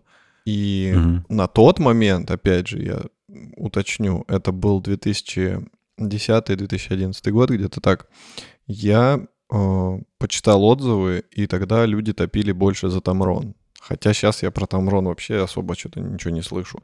Вот, собственно, Тамроновский ширик я и купил. Хотя Сигма стоила mm-hmm. дешевле, чем Тамрон. Ну, в принципе, он был классный. Единственная у него была проблема, но про нее я знал перед покупкой. И у Сигмы точно такая же была проблема. Это то, что он э, замыливал края картинки. То есть такая была. А, да, да, да, это, это есть такое. Но, кстати, вот э, у объективов, которые, которые я купил себе, и который э, вот этот телезум, который у меня в виш-листе, я смотрел тесты, э, там прям вот эти профессиональные обзорщики фотоаппаратов всяких, они, у них есть специальная схема, как тестировать размытие по краям, там хроматическую операцию и все, и все, все прочие параметры. Эти, эти объективы прямо в центре, у них качество картинки такое же, как по бокам как на границе. Ну, и это прям очень круто. Логично, логично. Я считаю, что столько лет прошло, конечно, уже, ну, как, нифига себе, как бы 13-12 лет прошло. Я думаю, они учли все свои недостатки, и поэтому недочеты, точнее, mm-hmm. и все, mm-hmm. все пофиксили, поэтому сейчас у них все хорошо. И тем более, что эти безумные деньги за объективы Canon, Nikon, ну, вынудили не знаю, 90% фотографов перейти уже на Сигму, на, других производителей, потому что, ну, невозможно потянуть такие Ну, не- космические если цены. ты профессионал, то, ну, наверное, ты можешь себе это Ну, позволить. можешь, Просто но- я, для меня-то это хобби, и как бы я ну, там не могу себе купить какой-нибудь объектив Leica за 8 тысяч евро, знаешь. Но объектив Sigma за полторы, это, ну, полторы тысячи евро за такого уровня объектив – это немного. Особенно если сравнивать э, с другими брендами, типа Да, Canon. да, я согласен. или, или. Sony, тоже у Sony очень дорогие объективы. Мгм, мгм. Ну вот, э, такой апдейт про э, фотографию и видеозапись. Э, Я уже кое-что снял, что я планирую превратить в видео на YouTube, но я не знаю, сколько у меня э, займет времени на работу с материалами. Сколько у тебя отснятыми. займет Я- время рендеринга? да, рендеринг меня уже не волнует. Нет, я имею в виду вот именно работу, э, там, цветокоррекцию, монтаж и вот это все, потому что я не особо много этим занимался в DaVinci. Кстати, блин, я начал работать с DaVinci из-за того, что Sigma записывает в формате Cinema DNG, в RAW формате, и там, ну, как бы, э, если ты не делаешь color, color grading, то это выглядит как, ну, ужасно, короче говоря. Мгм. То есть это color grading обязателен, когда ты снимаешь в таком формате. Э, И я обнаружил ну, много новых всяких функций в DaVinci, которыми я раньше не, не, не был заинтер- э, обеспокоен. Боже мой, Валерон, я DaVinci Resolve просто обожаю. Там можно делать вообще все. Без каких-либо даже плагинов. Там вот все встроено уже, все есть. И все так удобно, и все такое простое в обращении. Я обожаю эту программу. И самое крутое, что она же бесплатна. Ты в курсе, да? Мгм. Она бесплатная. Же Ну, меня у нее есть, да, у нее есть бесплатная версия, есть студийная какая-то версия, и они там чем-то отличаются, но э, я пользуюсь бесплатной, и все, что мне нужно, там как бы в комплекте есть в бесплатной версии. И она очень производительная, она позволяет вообще все, что тебе надо сделать, просто фантастика. Если кто-то до сих пор пользуется, там, не знаю, премьером этим вонючим или даже Final Cut, очень советую перейти на DaVinci Resolve. Вообще офигительный, э, офигительная программа для монтажа и работы с видео. Фантастика просто. Супер. Ну, Катя пользуется премьером, но она пользуется им потому, что она на нем проходила обучение, поэтому она знает, типа, как в нем работать. Да они все не примерно однотипные, то есть несложно научиться другому, если ты один уже знаешь какой-то. И я да Винчи вообще не знаю, и я его открываю и вообще спокойно э, нахожу все, что, все функции, которые мне нужны, как, как ими обращаться. Он, он очень простой, прям очень прям качественно с точки зрения user experience они все сделали. Подтверждаю, я тоже в нем кое-что делал, и он очень user-friendly.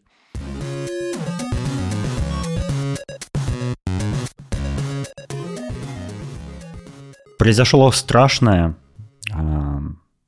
Тебя, тебя это напугало как-нибудь? Ну, тебя-то, думаю, нет. Но меня это немножко расстроило. Меня, меня не напугало, меня это тоже расстроило, потому что, ну, я, я на самом деле не ожидал такого. Потому что, ну, по, по твоим рассказам и то, что я в интернете видел э, про эту фирму, я, ну, не думал, что такое может произойти. Я, наоборот, думал, что это, знаешь, типа Apple.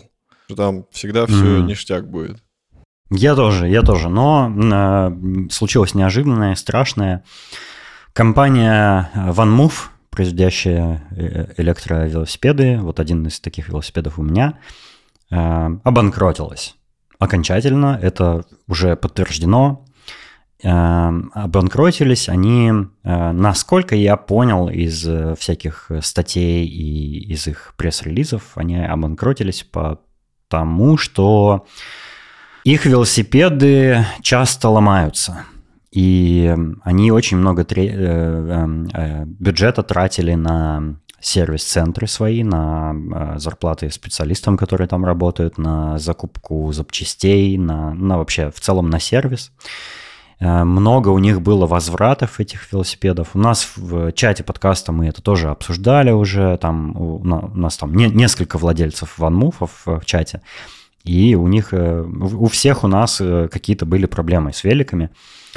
Э, Вот, и, э, собственно, вот вроде как по этой причине они обанкротились, несмотря на то, что Амстердам полон ванмуфов, они везде, на каждой улице, ты их тут видишь чаще, чем другие электровелики. Э, и вообще их просто очень-очень много. Э, и это удивительно, то есть они их столь, в таком количестве, такими партиями продают, но по какой-то причине это не спасло компанию. И они недавно даже вот... Э, то есть как, сначала какие-то слухи ходили, что вроде как компания OneMove обанкротится, но потом все это подтвердилось, выпустили пресс-релиз. Э, правительство Нидерландов э, переняло управление этой компанией, потому что там какие-то легальные процедуры надо пройти, чтобы закрыть компанию и всякое, всякое такое. Я не знаю, как это все с, точки, с юридической точки зрения устроено, но эта компания теперь принадлежит правительству Нидерландов, вот пока они ее окончательно не закроют. И они прислали письмо э, владельцам э, велосипедов о том, что вот, вот так и так, тоси-боси, мы закрываемся, приносим э, свои извинения. И есть э, риск в этом. Ну, то есть, ну, закрылась компания, да и хрен с ней, да. Ну, то есть у меня, у меня их товар есть, он по-прежнему работает, как бы, и все, все должно быть норм. Ну, да, я не куплю новый, я не смогу купить запчасти, допустим, в будущем, только, наверное, с рук какие-то. Э, но в целом невелика беда, казалось бы. Но Дело в том, что это электровелик, у которого есть э, система защиты от угона, и а, э, у тебя есть приложение, например, на смартфоне, которое выступает как э, приложение, в котором ты можешь настройки этого велика поменять, то есть уровень поддержки моторами, э, там освещение, всякие там звуки э, звонка, э, ну и прочие всякие. Он там статистику собирает о твоих поездках и передает в смартфон и все такое.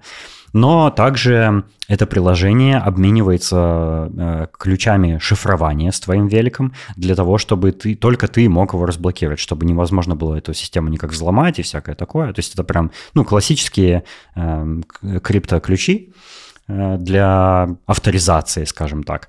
А, и дело в том, что разблокировка OneMove происходит с участием сервера OneMove. То есть эти ключи где-то вроде как на сервере хранятся, и разблокировка через интернет происходит, что полный бред какой-то. И есть такой риск. Ну вот компания перестанет существовать. Отключатся сервера, и Э, как бы все наши ванмуфы превратятся в э, груду железа. В этом письме OneMove сказали, что несмотря на то, что компания закрывается, они продолжат поддерживать сервера, то есть вроде как они обещают, что велики э, продолжат блокироваться и разблокироваться. Ну, конечно, сложно верить теперь их словам. Однако появилась другая, ну не появилась, а была уже компания Cowboy, а, а, бельгийская, которая тоже делает электробайки, и у них такого, такой проблемы нет с разблокировкой, то есть у них локально все происходит без участия серверов, и они а, поступили абсолютно красиво.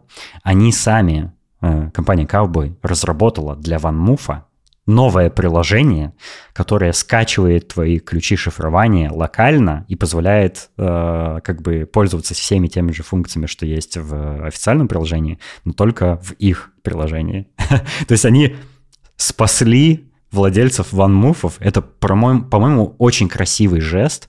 То есть это их прямой конкурент, и они вот так классно поступили и помогли э, несчастным владельцам, владельцам ванмуфов э, с помощью разработанного, собственно, собственными силами приложения. Представляешь? Да. Разве это не круто? По-моему, это очень круто говорит о компании Cowboy. Ну, это классный жест, и тонкий ход, чтобы потом э, все-таки, когда ванмуфы навернутся, люди задумались, какой следующий велосипед покупать. Ну, конечно, конечно, да. Тут, разумеется, есть интерес для самой компании э, Ковбой, э, но все равно это очень приятно. То есть я это приложение уже прям установил, скачал ключи, бла-бла. Я теперь э, им пользуюсь вместо официального. Прям очень приятно. Спасибо большой компании Ковбой. Эм, Ну вот такая история с Ван Муфом случилась, э, э, неожиданная и неприятная, но что поделать. Э, я вот, как я уже рассказывал, я недавно в своем Ван Муфе S3 поменял, не поменял, а долил тормозную жидкость, и он у меня никогда не ломался прямо так, как у других иногда ломаются Ван Муфы никогда никаких ошибок не показывал. То есть он нормально у меня функционирует, я ни, никаких проблем с ним не испытываю. И более того, я по-прежнему получаю э, большое удовольствие от использования этого велосипеда. Я катаюсь на нем э, почти каждый день летом. Э, и, ну, вообще, я очень доволен им до сих пор. И очень обидно, конечно, что у OneMove вот так все сложилось. Э, это, конечно, такая легендарная компания, то есть они были одними из первых, кто такие э, велики начал электрифицированные делать, и они очень э, сразу начали с классных дизайнов, то есть у них классные рамы были, и вот, вот этот матричный дисплей на раме, который показывает тебе всякие сообщения и скорость во время езды и всякое такое. И вот эта система э, антиугона, Э, когда э, велосипед на тебя ругается, если он заблокирован, а ты пытаешь, ну, прикасаешься к нему, он, он на тебя рычит, типа не трогай меня, я заблокирован, ты, возможно, не хозяин. Очень-очень классные велосипеды, но, к сожалению, вот OneMove все. Ну, что поделаешь. Может быть, э, я, я не знаю, я не вижу никакой потребности об, а, как переходить на какой-то другой велик. То есть у меня мой велик по-прежнему прекрасно работает, и э, все с ним в порядке. И после, э, после закрытия компании OneMove я продолжу просто своим великом пользоваться э, и не планирую обновляться ни на что. Но если вдруг что-то такое случится, что он меня как-то прям фатально сломается, а что я хотел сказать-то, собственно, я забыл. Ну, что ты не хочешь... А, я, я, я, надеюсь, я надеюсь, что так как э, их больше не будут производить, э, цена на эти ванмуфы вырастет, и я его продам дороже, чем купил. Мой мальчик. А мне же еще он достался с большой скидкой корпоративной. У нас есть э, компания нам предоставляет скидку на покупку велосипедов большую очень. И еще я его купил в какой-то момент, когда у них была промо-акция, и мне достался еще дополнительный Powerbank для этого велосипеда бесплатно. То есть у меня, у меня прям такой богатый комплект. Я, правда, этим Powerbank вообще не пользуюсь. Продай. Купи объектив. Хм. Я думаю, что все будет хорошо. Ну, бывает, что что-то ломается, бывает, ну, ты знаешь, читаешь отзывы, люди пишут, я купил, у меня на следующий день сломалось, а другие uh-huh, uh-huh. купили, и даже они и отзыв не будут писать, потому что у них все нормально. Ну, тут, видимо, как, ну, да, как да. повезет. Э, да, даже если сломается, есть шанс, что я просто сам смогу все починить. Ну, что такого? Это, это не, не космический корабль, это всего лишь велосипед.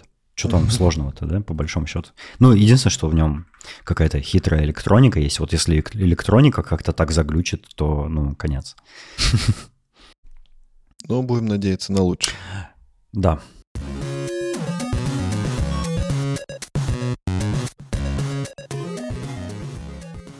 Давай поговорим немножко о кино. Ну, давайте. Я посмотрел э, несколько свежих и несколько несвежих фильмов.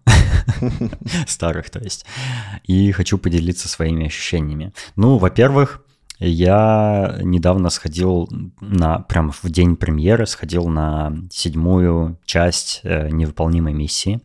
Напоминаю всем э, слушателям и людям в интернете, как правильно спрягать название фильма «Миссия невыполнима». Если вы говорите «я сходил на миссию невыполниму» или «на миссию невыполнима», вы э, не владеете русским языком. Правильно говорить «я сходил на невыполнимую миссию». Просто переставьте слова в другом порядке – ё-моё, вот так правильно называть. Это дебильный, дебильная локализация. Дело в том, что э, на английском языке э, вообще название фильма э, написано Mission, двоеточие, Impossible, потому что это типа статус миссии. Это не, не название миссии, а ее статус. но э, локализовали название э, невыполнимой миссии как э, миссия невыполнима. И это полный дебилизм. Правильно говорить? Невыполнимая миссия. Так вот, я сходил на седьмую часть. И мне очень понравилось. Потому что это, э, это классическая невыполнимая миссия, в которой абсолютно дебильный и бессмысленный сюжет. Как всегда, мир в опасности, Том Круз спасает мир. Все, весь сюжет. Однако, это прямо как э, Джон Уик. Вся фишка, вся соль там э, в трюках, спецэффектах и вообще в невероятном каскадерском мастерстве Тома Круза. И это очень впечатляет. Там есть одна сцена. Я не буду спойлерить, я иносказательно опишу, какая именно сцена. Это когда останавливается в итоге поезд. Вот когда вы посмотрите кино, вы поймете, о чем речь. Это одна из самых впечатляющих экшн-сцен, которые я видел вообще в кино в принципе. Наверное, самая. Это просто невероятно круто, учитывая, что это все каскадерские трюки. Это не там наверняка использована как-то компьютерная графика, но, насколько я знаю, большинство, там, типа 99% всего, что там видите, это трюки. И это невероятно сложные, комплексные, невыполнимые трюки. Очень впечатляет Валерон. Я не знаю, как, э, как описать без спойлеров. Это просто полный вообще разрыв жопы. То есть это отвал башки и все такое. Это очень круто. И э, мне поэтому очень сильно понравился этот фильм.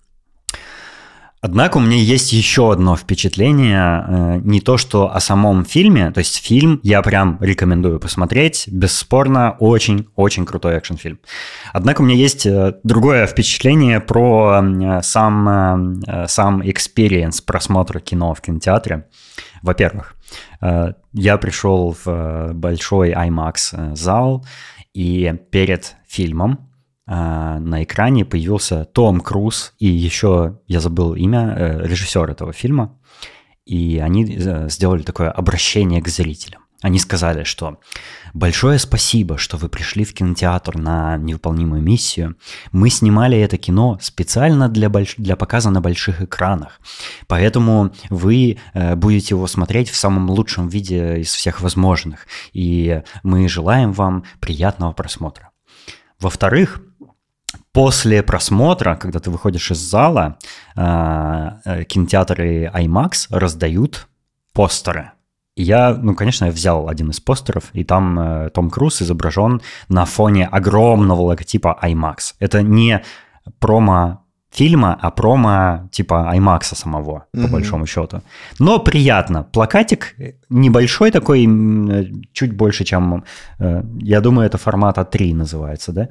Э, такой небольшой плакатик, можно как бы на стену на память повесить. Он, в принципе, симпатичный даже. Но вот эти все действия, которые они делают, то есть обращение Тома Круза и режиссера, плакатик и вот это все, вот, э, вот эта поддержка э, кинотеатров, это так смешно сейчас выглядит, ну, потому что люди стали сильно меньше ходить в кинотеатры, и производители кино теряют деньги, потому что, ну, э, можно просто взять, включить какой-нибудь киносервис, там, стриминговый сервис и просто посмотреть дома все в гораздо более комфортных условиях. Дома у тебя твой любимый диван там или там, не знаю, какой-то сетап, да, у тебя дома какой-нибудь э, классный, огромный телевизор, может быть, и неплохой звук, то есть ты как бы не теряешь в качестве просмотра. У меня, у меня дома OLED телевизор LG C2. Uh, я, вот что я могу сказать про э, сравнение э, домашнего просмотра и просмотров в э, кинотеатре IMAX в хваленом, самом крутом типа экран, виде кинотеатров. Дома на телеке лучше картинка. Определенно, бесспорно, прямо объективно лучше качество картинки. Почему? Потому что, во-первых, Э, ни один кинотеатр не способен показывать э, такой уровень контраста с черным цветом, как OLED-экраны. Во-вторых, э, как ни странно, в IMAX кинотеатре такой жуткий motion blur, то есть latency кадра такое высокое, что когда какой-то какой экшен происходит интенсивный на экране, все настолько сильно заблюрено, что это просто ужас. Я был очень сильно удивлен. То есть я, я, если честно, не очень часто в кинотеатре хожу, только когда вот какое-то такое прямо типа Барби выходит. Вот. А, я очень неприятно был удивлен качеством IMAX проекции. А, это, это второе. Третье.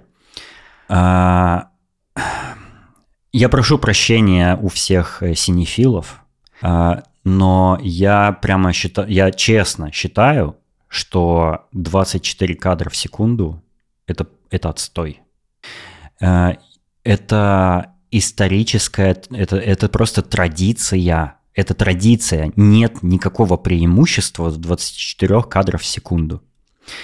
Э, я человек, избалованный 60 э, кадрами э, в видео формате, то есть я на YouTube, там всякие, у меня куча всяких подписок, которые я регулярно, регулярно смотрю, и многие из них 60 кадров в секунду. Но как минимум почти все остальные 30 кадров в секунду.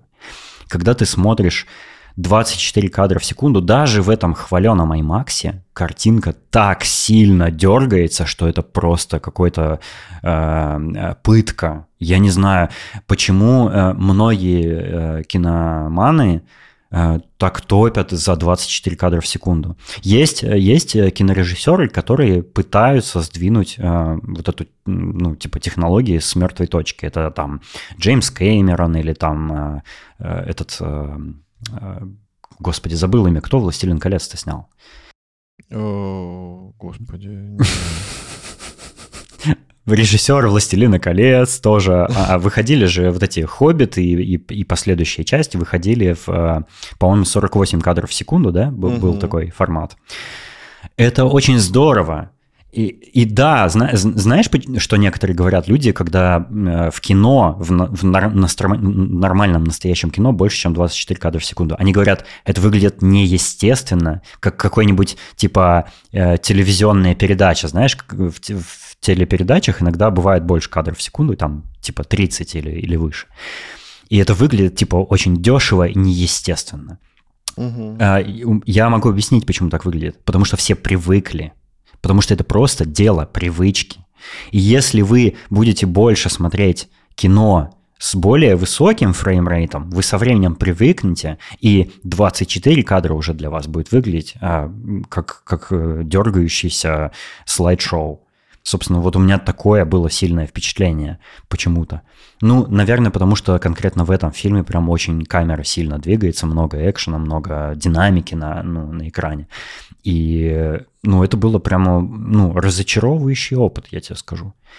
И я считаю, что э, нахуй кинотеатры, надо кино смотреть дома на комфортном для вас э, телевизоре или, или мониторе, с более качественной картинкой, с более низким latency, с более высоким фреймрейтом, э, с более высокой контрастностью, с, иногда даже с более крутым звуком. Да, там очень крутой многоканальный звук в IMAX. Чаще всего у нас такого дома нет. Но э, домашние технологии тоже на месте не стоят, появляются там колонки и наушники с Dolby Atmos, с объемным звучанием, все такое.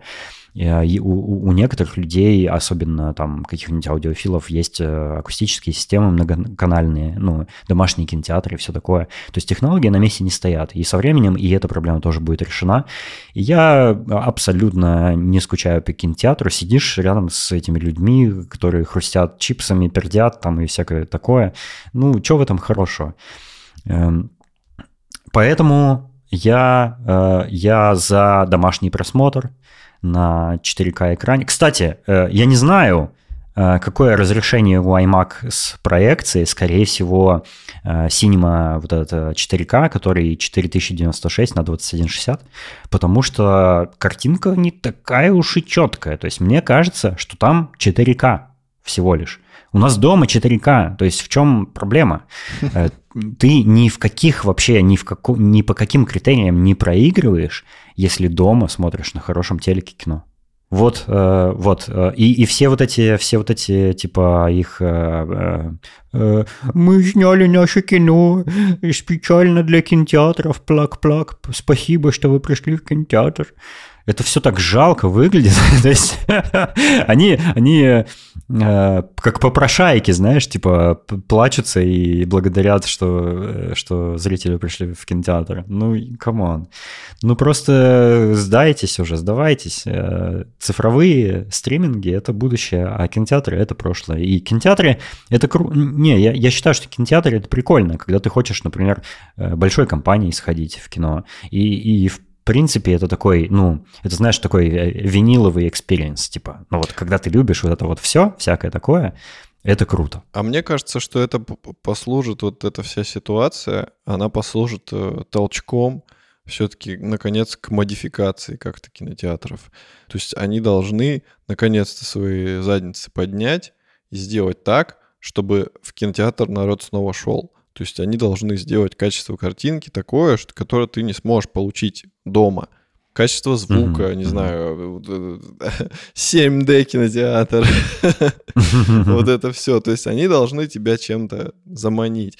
А так как все работало и без каких-либо изменений, они привыкли, расслабились, а потом вот бахнул ковид, все перестали ходить в кино, а после ковида все перестали входить, ходить в кино по инерции, потому что дома все то же самое можно как бы сделать. А сейчас, я думаю, они зашевелятся, будут что-то придумывать, потому что все-таки деньги-то надо ну, зарабатывать. Ну, надо, надо сказать, что есть некоторые технологии в кинотеатрах более продвинутые, чем домашние технологии. Например, IMAX 3D. Ну, 3D домашняя умерла окончательно и бесповоротно. То есть, э, кто помнит эти дурацкие 3D-телевизоры? Никто. А IMAX 3D, он Э, ну, прикольный. Мне, мне нравится иногда в 3D какой-нибудь, типа, аватар посмотреть. Э, хотя мне в целом кажется, что 3D, ну, э, ну такое. Не знаю, и, и у меня большая надежда на 3D кино в Apple Vision Pro. Вот там, мне кажется, это будет просто сногсшибательно вообще и, и супер впечатляюще. Я согласен а, с тобой в этом вопросе. А, а, а, а вот когда появится Apple Vision Pro, тогда у кинотеатров просто шансов не будет. Во-первых, безгранично огромный Понесло. экран, э, размер которого как ты хочешь, 3D-звук, э, 3D-картинка и, и все, все остальное прочее, у кинотеатров не будет шансов. Вот, вот, а, я заб, чуть не забыл, чуть не, чуть не забыл самое важное. Э, сначала, подожди, сначала скажу не самое важное, что мне понравилось в experience е в кино. У нашего кинотеатра, у нашей сети кинотеатров ПТ, это вообще французская сеть, э, но они в э, Нидерландах тоже есть, э, у них есть два приложения для смартфонов, которые ты можешь использовать во время просмотра кино. Первое для слабовидящих людей, которая показывает тебе твои индивидуальные субтитры на твоем э, языке, который ты сам выберешь, на твоем смартфоне. То есть ты можешь смотреть в кино и иногда опускать глаза на смартфон, чтобы читать субтитры. И это очень круто. Это приложение синхронизирует типа картинку э, в кинотеатре на, с субтитрами на твоем смартфоне, что офигенная идея, очень крутая и очень инклюзивная. Во второе, второе э, это приложение, э, второе приложение позволяет звук передавать э, через смартфон в наушники тебе. То есть ты можешь там громкость себе отрегулировать как-то. Или если у тебя наушники с звукоизоляцией, то ты можешь посторонние шумы ну, отрезать как бы для себя персонально. И это очень круто. Но у меня вот теперь самое важное, переходим к важному.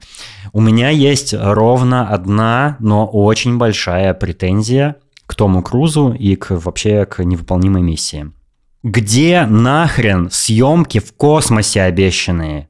Я вообще шел на седьмую часть. Во второй части. Я шел на седьмую часть, ожидая, что там Том Круз, э, как, как, он, как они уже проспойлерили, протизерили, что будет там съемки в космосе. Нет, там вообще далеко не в космосе съемки, а очень даже на Земле. Я такой не понял. Все писали новости. Том Круз отправляется в космос для того, чтобы снять новую невыполнимую миссию. Какого хрена? Э, где это все?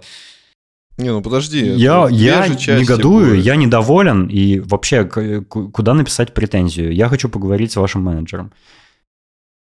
Может, во второй части. Она же, я так понимаю, это там закончилась, типа, не, ну, не закончилась, да? Там клиффхенгер mm-hmm, какой-то.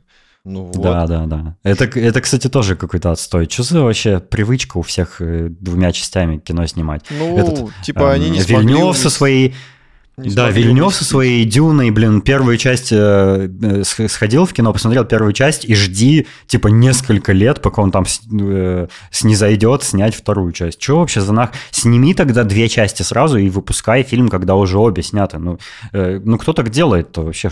Что за дела? Я очень негодую. Не, ну, если честно, фильм крутой. Очень советую посмотреть.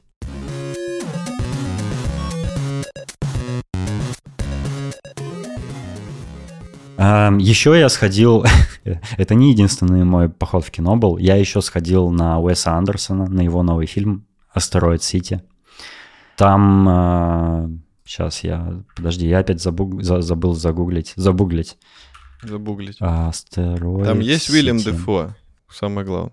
Валерон, там есть Вильям Дефо. Отлично. Самое главное. Все, это, это самая главная составляющая фильмов Уэса там. Там вообще каст невероятный. Джейсон Шварцман, э, Скарлетт Йоханссон, Том Хэнкс, э, Тильда Свинтон, Стив Карелл, Брайан Кре... Стив Карелл, Брайан Крэнстон, Эдвард Нортон, э, Уильям Дефо, Марго Робби. Короче, Джефф Голдблюм. Там супер-мега крутой звездный ста, э, каст. Вообще, я каждую секунду удивлялся, там, там, там каждый новый персонаж — это какой-то, какая-то крутая суперзвезда. Погоди, а Билл Мюррей а... был? Он же всегда почти у него снимается. Билл Мюррей... По-моему, нет. Кошмар, как так? Да. А, невероятно крутая картинка, то есть это классический Уэс Андерсон, вот эти постельные цвета, симметрия кадров, все такое э, супер, знаешь, такое выверенное, все, ну просто вот э, такая конфетка визуальная, знаешь, э, прямо типичный фильм Уэса Андерсона. Однако мне этот фильм не понравился вообще. Э, прям совсем меня разочаровал, потому что мне совершенно не понравился сценарий. Он очень какой-то... Он какой-то нецелостный. Как будто вот все эти суперзвезды, они друг с другом там как-то не стыкуются. То есть там что-то постоянно какая-то фигня происходит, непонятная. И в целом у меня после просмотра было ощущение, я вот вышел из кинотеатра, и я такой, что я вообще только что посмотрел? Вообще, о чем был этот фильм? Вот он меня ошарашенным оставил э, в неприятном смысле. И мне не понравилось. Прикинь. Хотя по, по, всем, по всем параметрам этот фильм просто великолепен. То есть там, там есть даже классные диалоги, там э, интересные сцены есть. Он местами э, тебя веселит, местами впечатляет своей невероятной красотой, там съемки какие-то в, в какой-то пустыне, знаешь, в какой-то такой э, пустынный городочек маленький. Э, э, и, и, и все такое все такое театральное, типично для э, Уэса Андерсона. Все классное, но в целом фильм производит впечатление какой-то недоделанности. И, ну, я немножко разочарован был.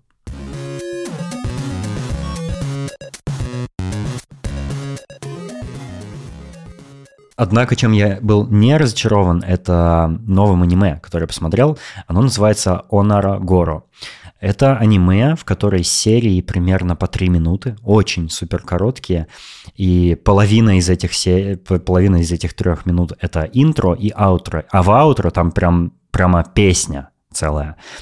То есть это супер короткий формат, и это а, а, обучающее, очень познавательное аниме про то, как устроен человеческий организм и человеческое тело. И главный герой в этом аниме — это пердок. Э, прям там, там есть такой мужичок, это очень японское аниме, прям супер японское. Э, там есть такой мужичок, который пукает, из него вылетает пердок, такой с лицом, с ручками, и он что-то объясняет персонажам другим. Очень-очень э, смешно, супер крепота, полнейшая, но я советую посмотреть. Прям можно за один вечер посмотреть весь сериал целиком. Очень веселый, криповый, но классный, классный сериальчик.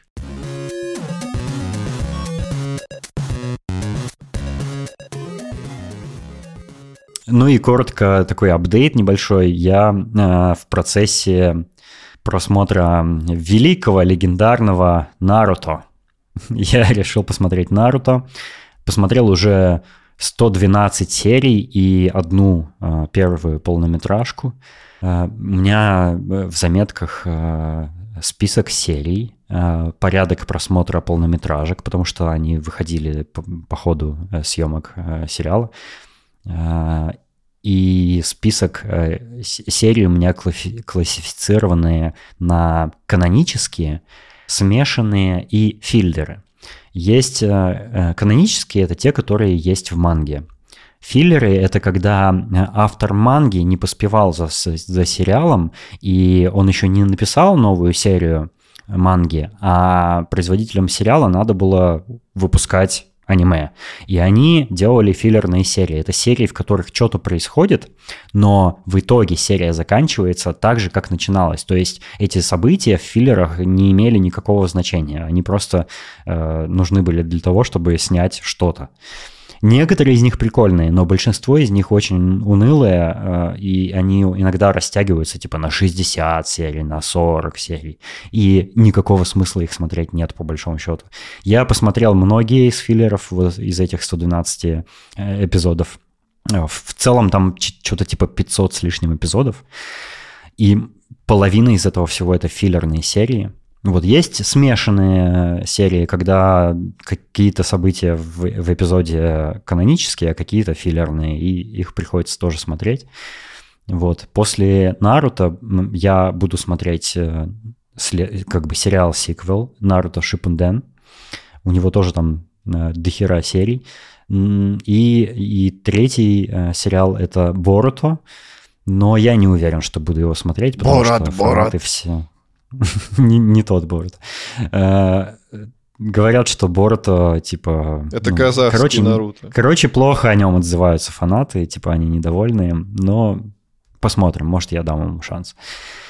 Вот э, такие у меня недавние впечатления от всяких э, кино. Прикольно, прикольно.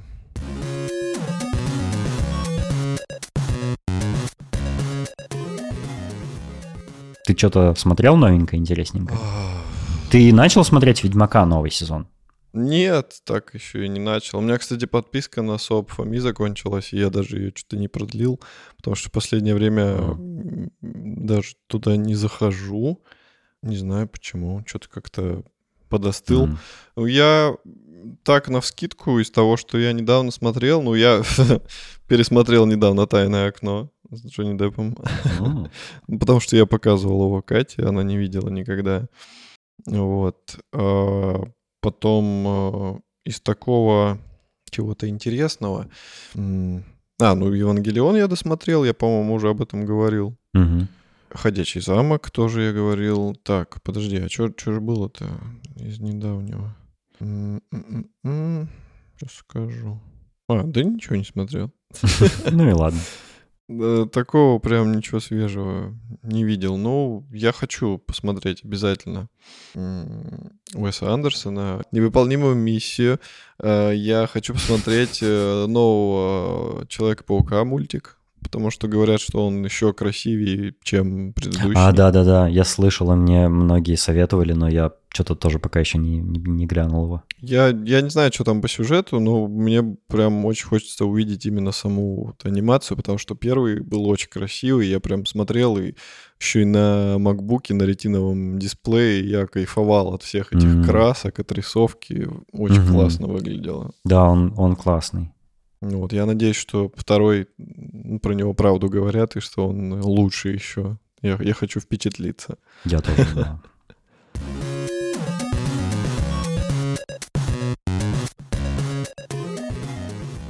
Я тут недавно опять какие-то слушал смешные новости, ну, точнее, я читал ДТФ, э, и там периодически такие новости промелькивают. Э, ну, я в Твиттере их читаю.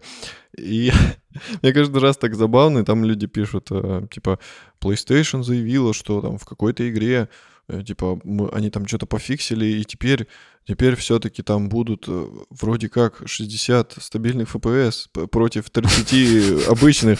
И, та, и просто там так много этих новостей про какую-нибудь игру, где пишут, что, что они там с горем пополам дают 30 FPS, но у его сейчас мы выпускаем апдейт, мы что-то там убавили, добавили, прибавили, и вроде как будет 60, но это не точно. Мне в такие моменты так смешно становится. Не знаю, блин, ну делайте это тихо. Не, ну зачем, зачем вы это а, освещаете? Ну, типа, что позориться? вот. Не знаю, зачем я это рассказал, но просто меня это позабавило. А еще э, знаешь, что может позабавить наших э, слушателей? Что же это, Денис?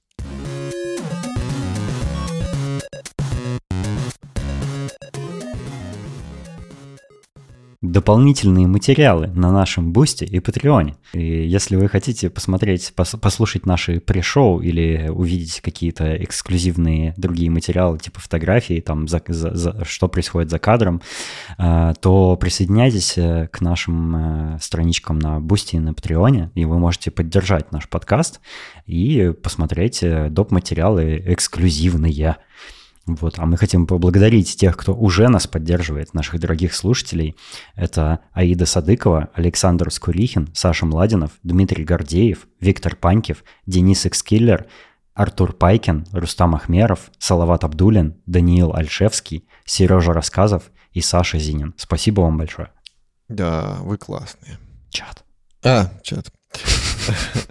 Также мы хотим, чтобы вы поддерживали с нами общение в нашем уютном чате шоурума, где вы можете с нами поболтать, предложить темы э, или просто рассказать, как прошел ваш день, нам всегда интересно. Да, вот видите, э, э, Женя Еловский предложил тему, и мы ее обсудили. И да, вы тоже да, можете, да, если да. хотите наше мнение о чем-то узнать, или, или хотите немножко, чтобы у вас э, подгорел пердак, когда Дэн рассказывает о том, что 24 FPS в кино — это отстой, можете, можете со мной на эту тему поспорить.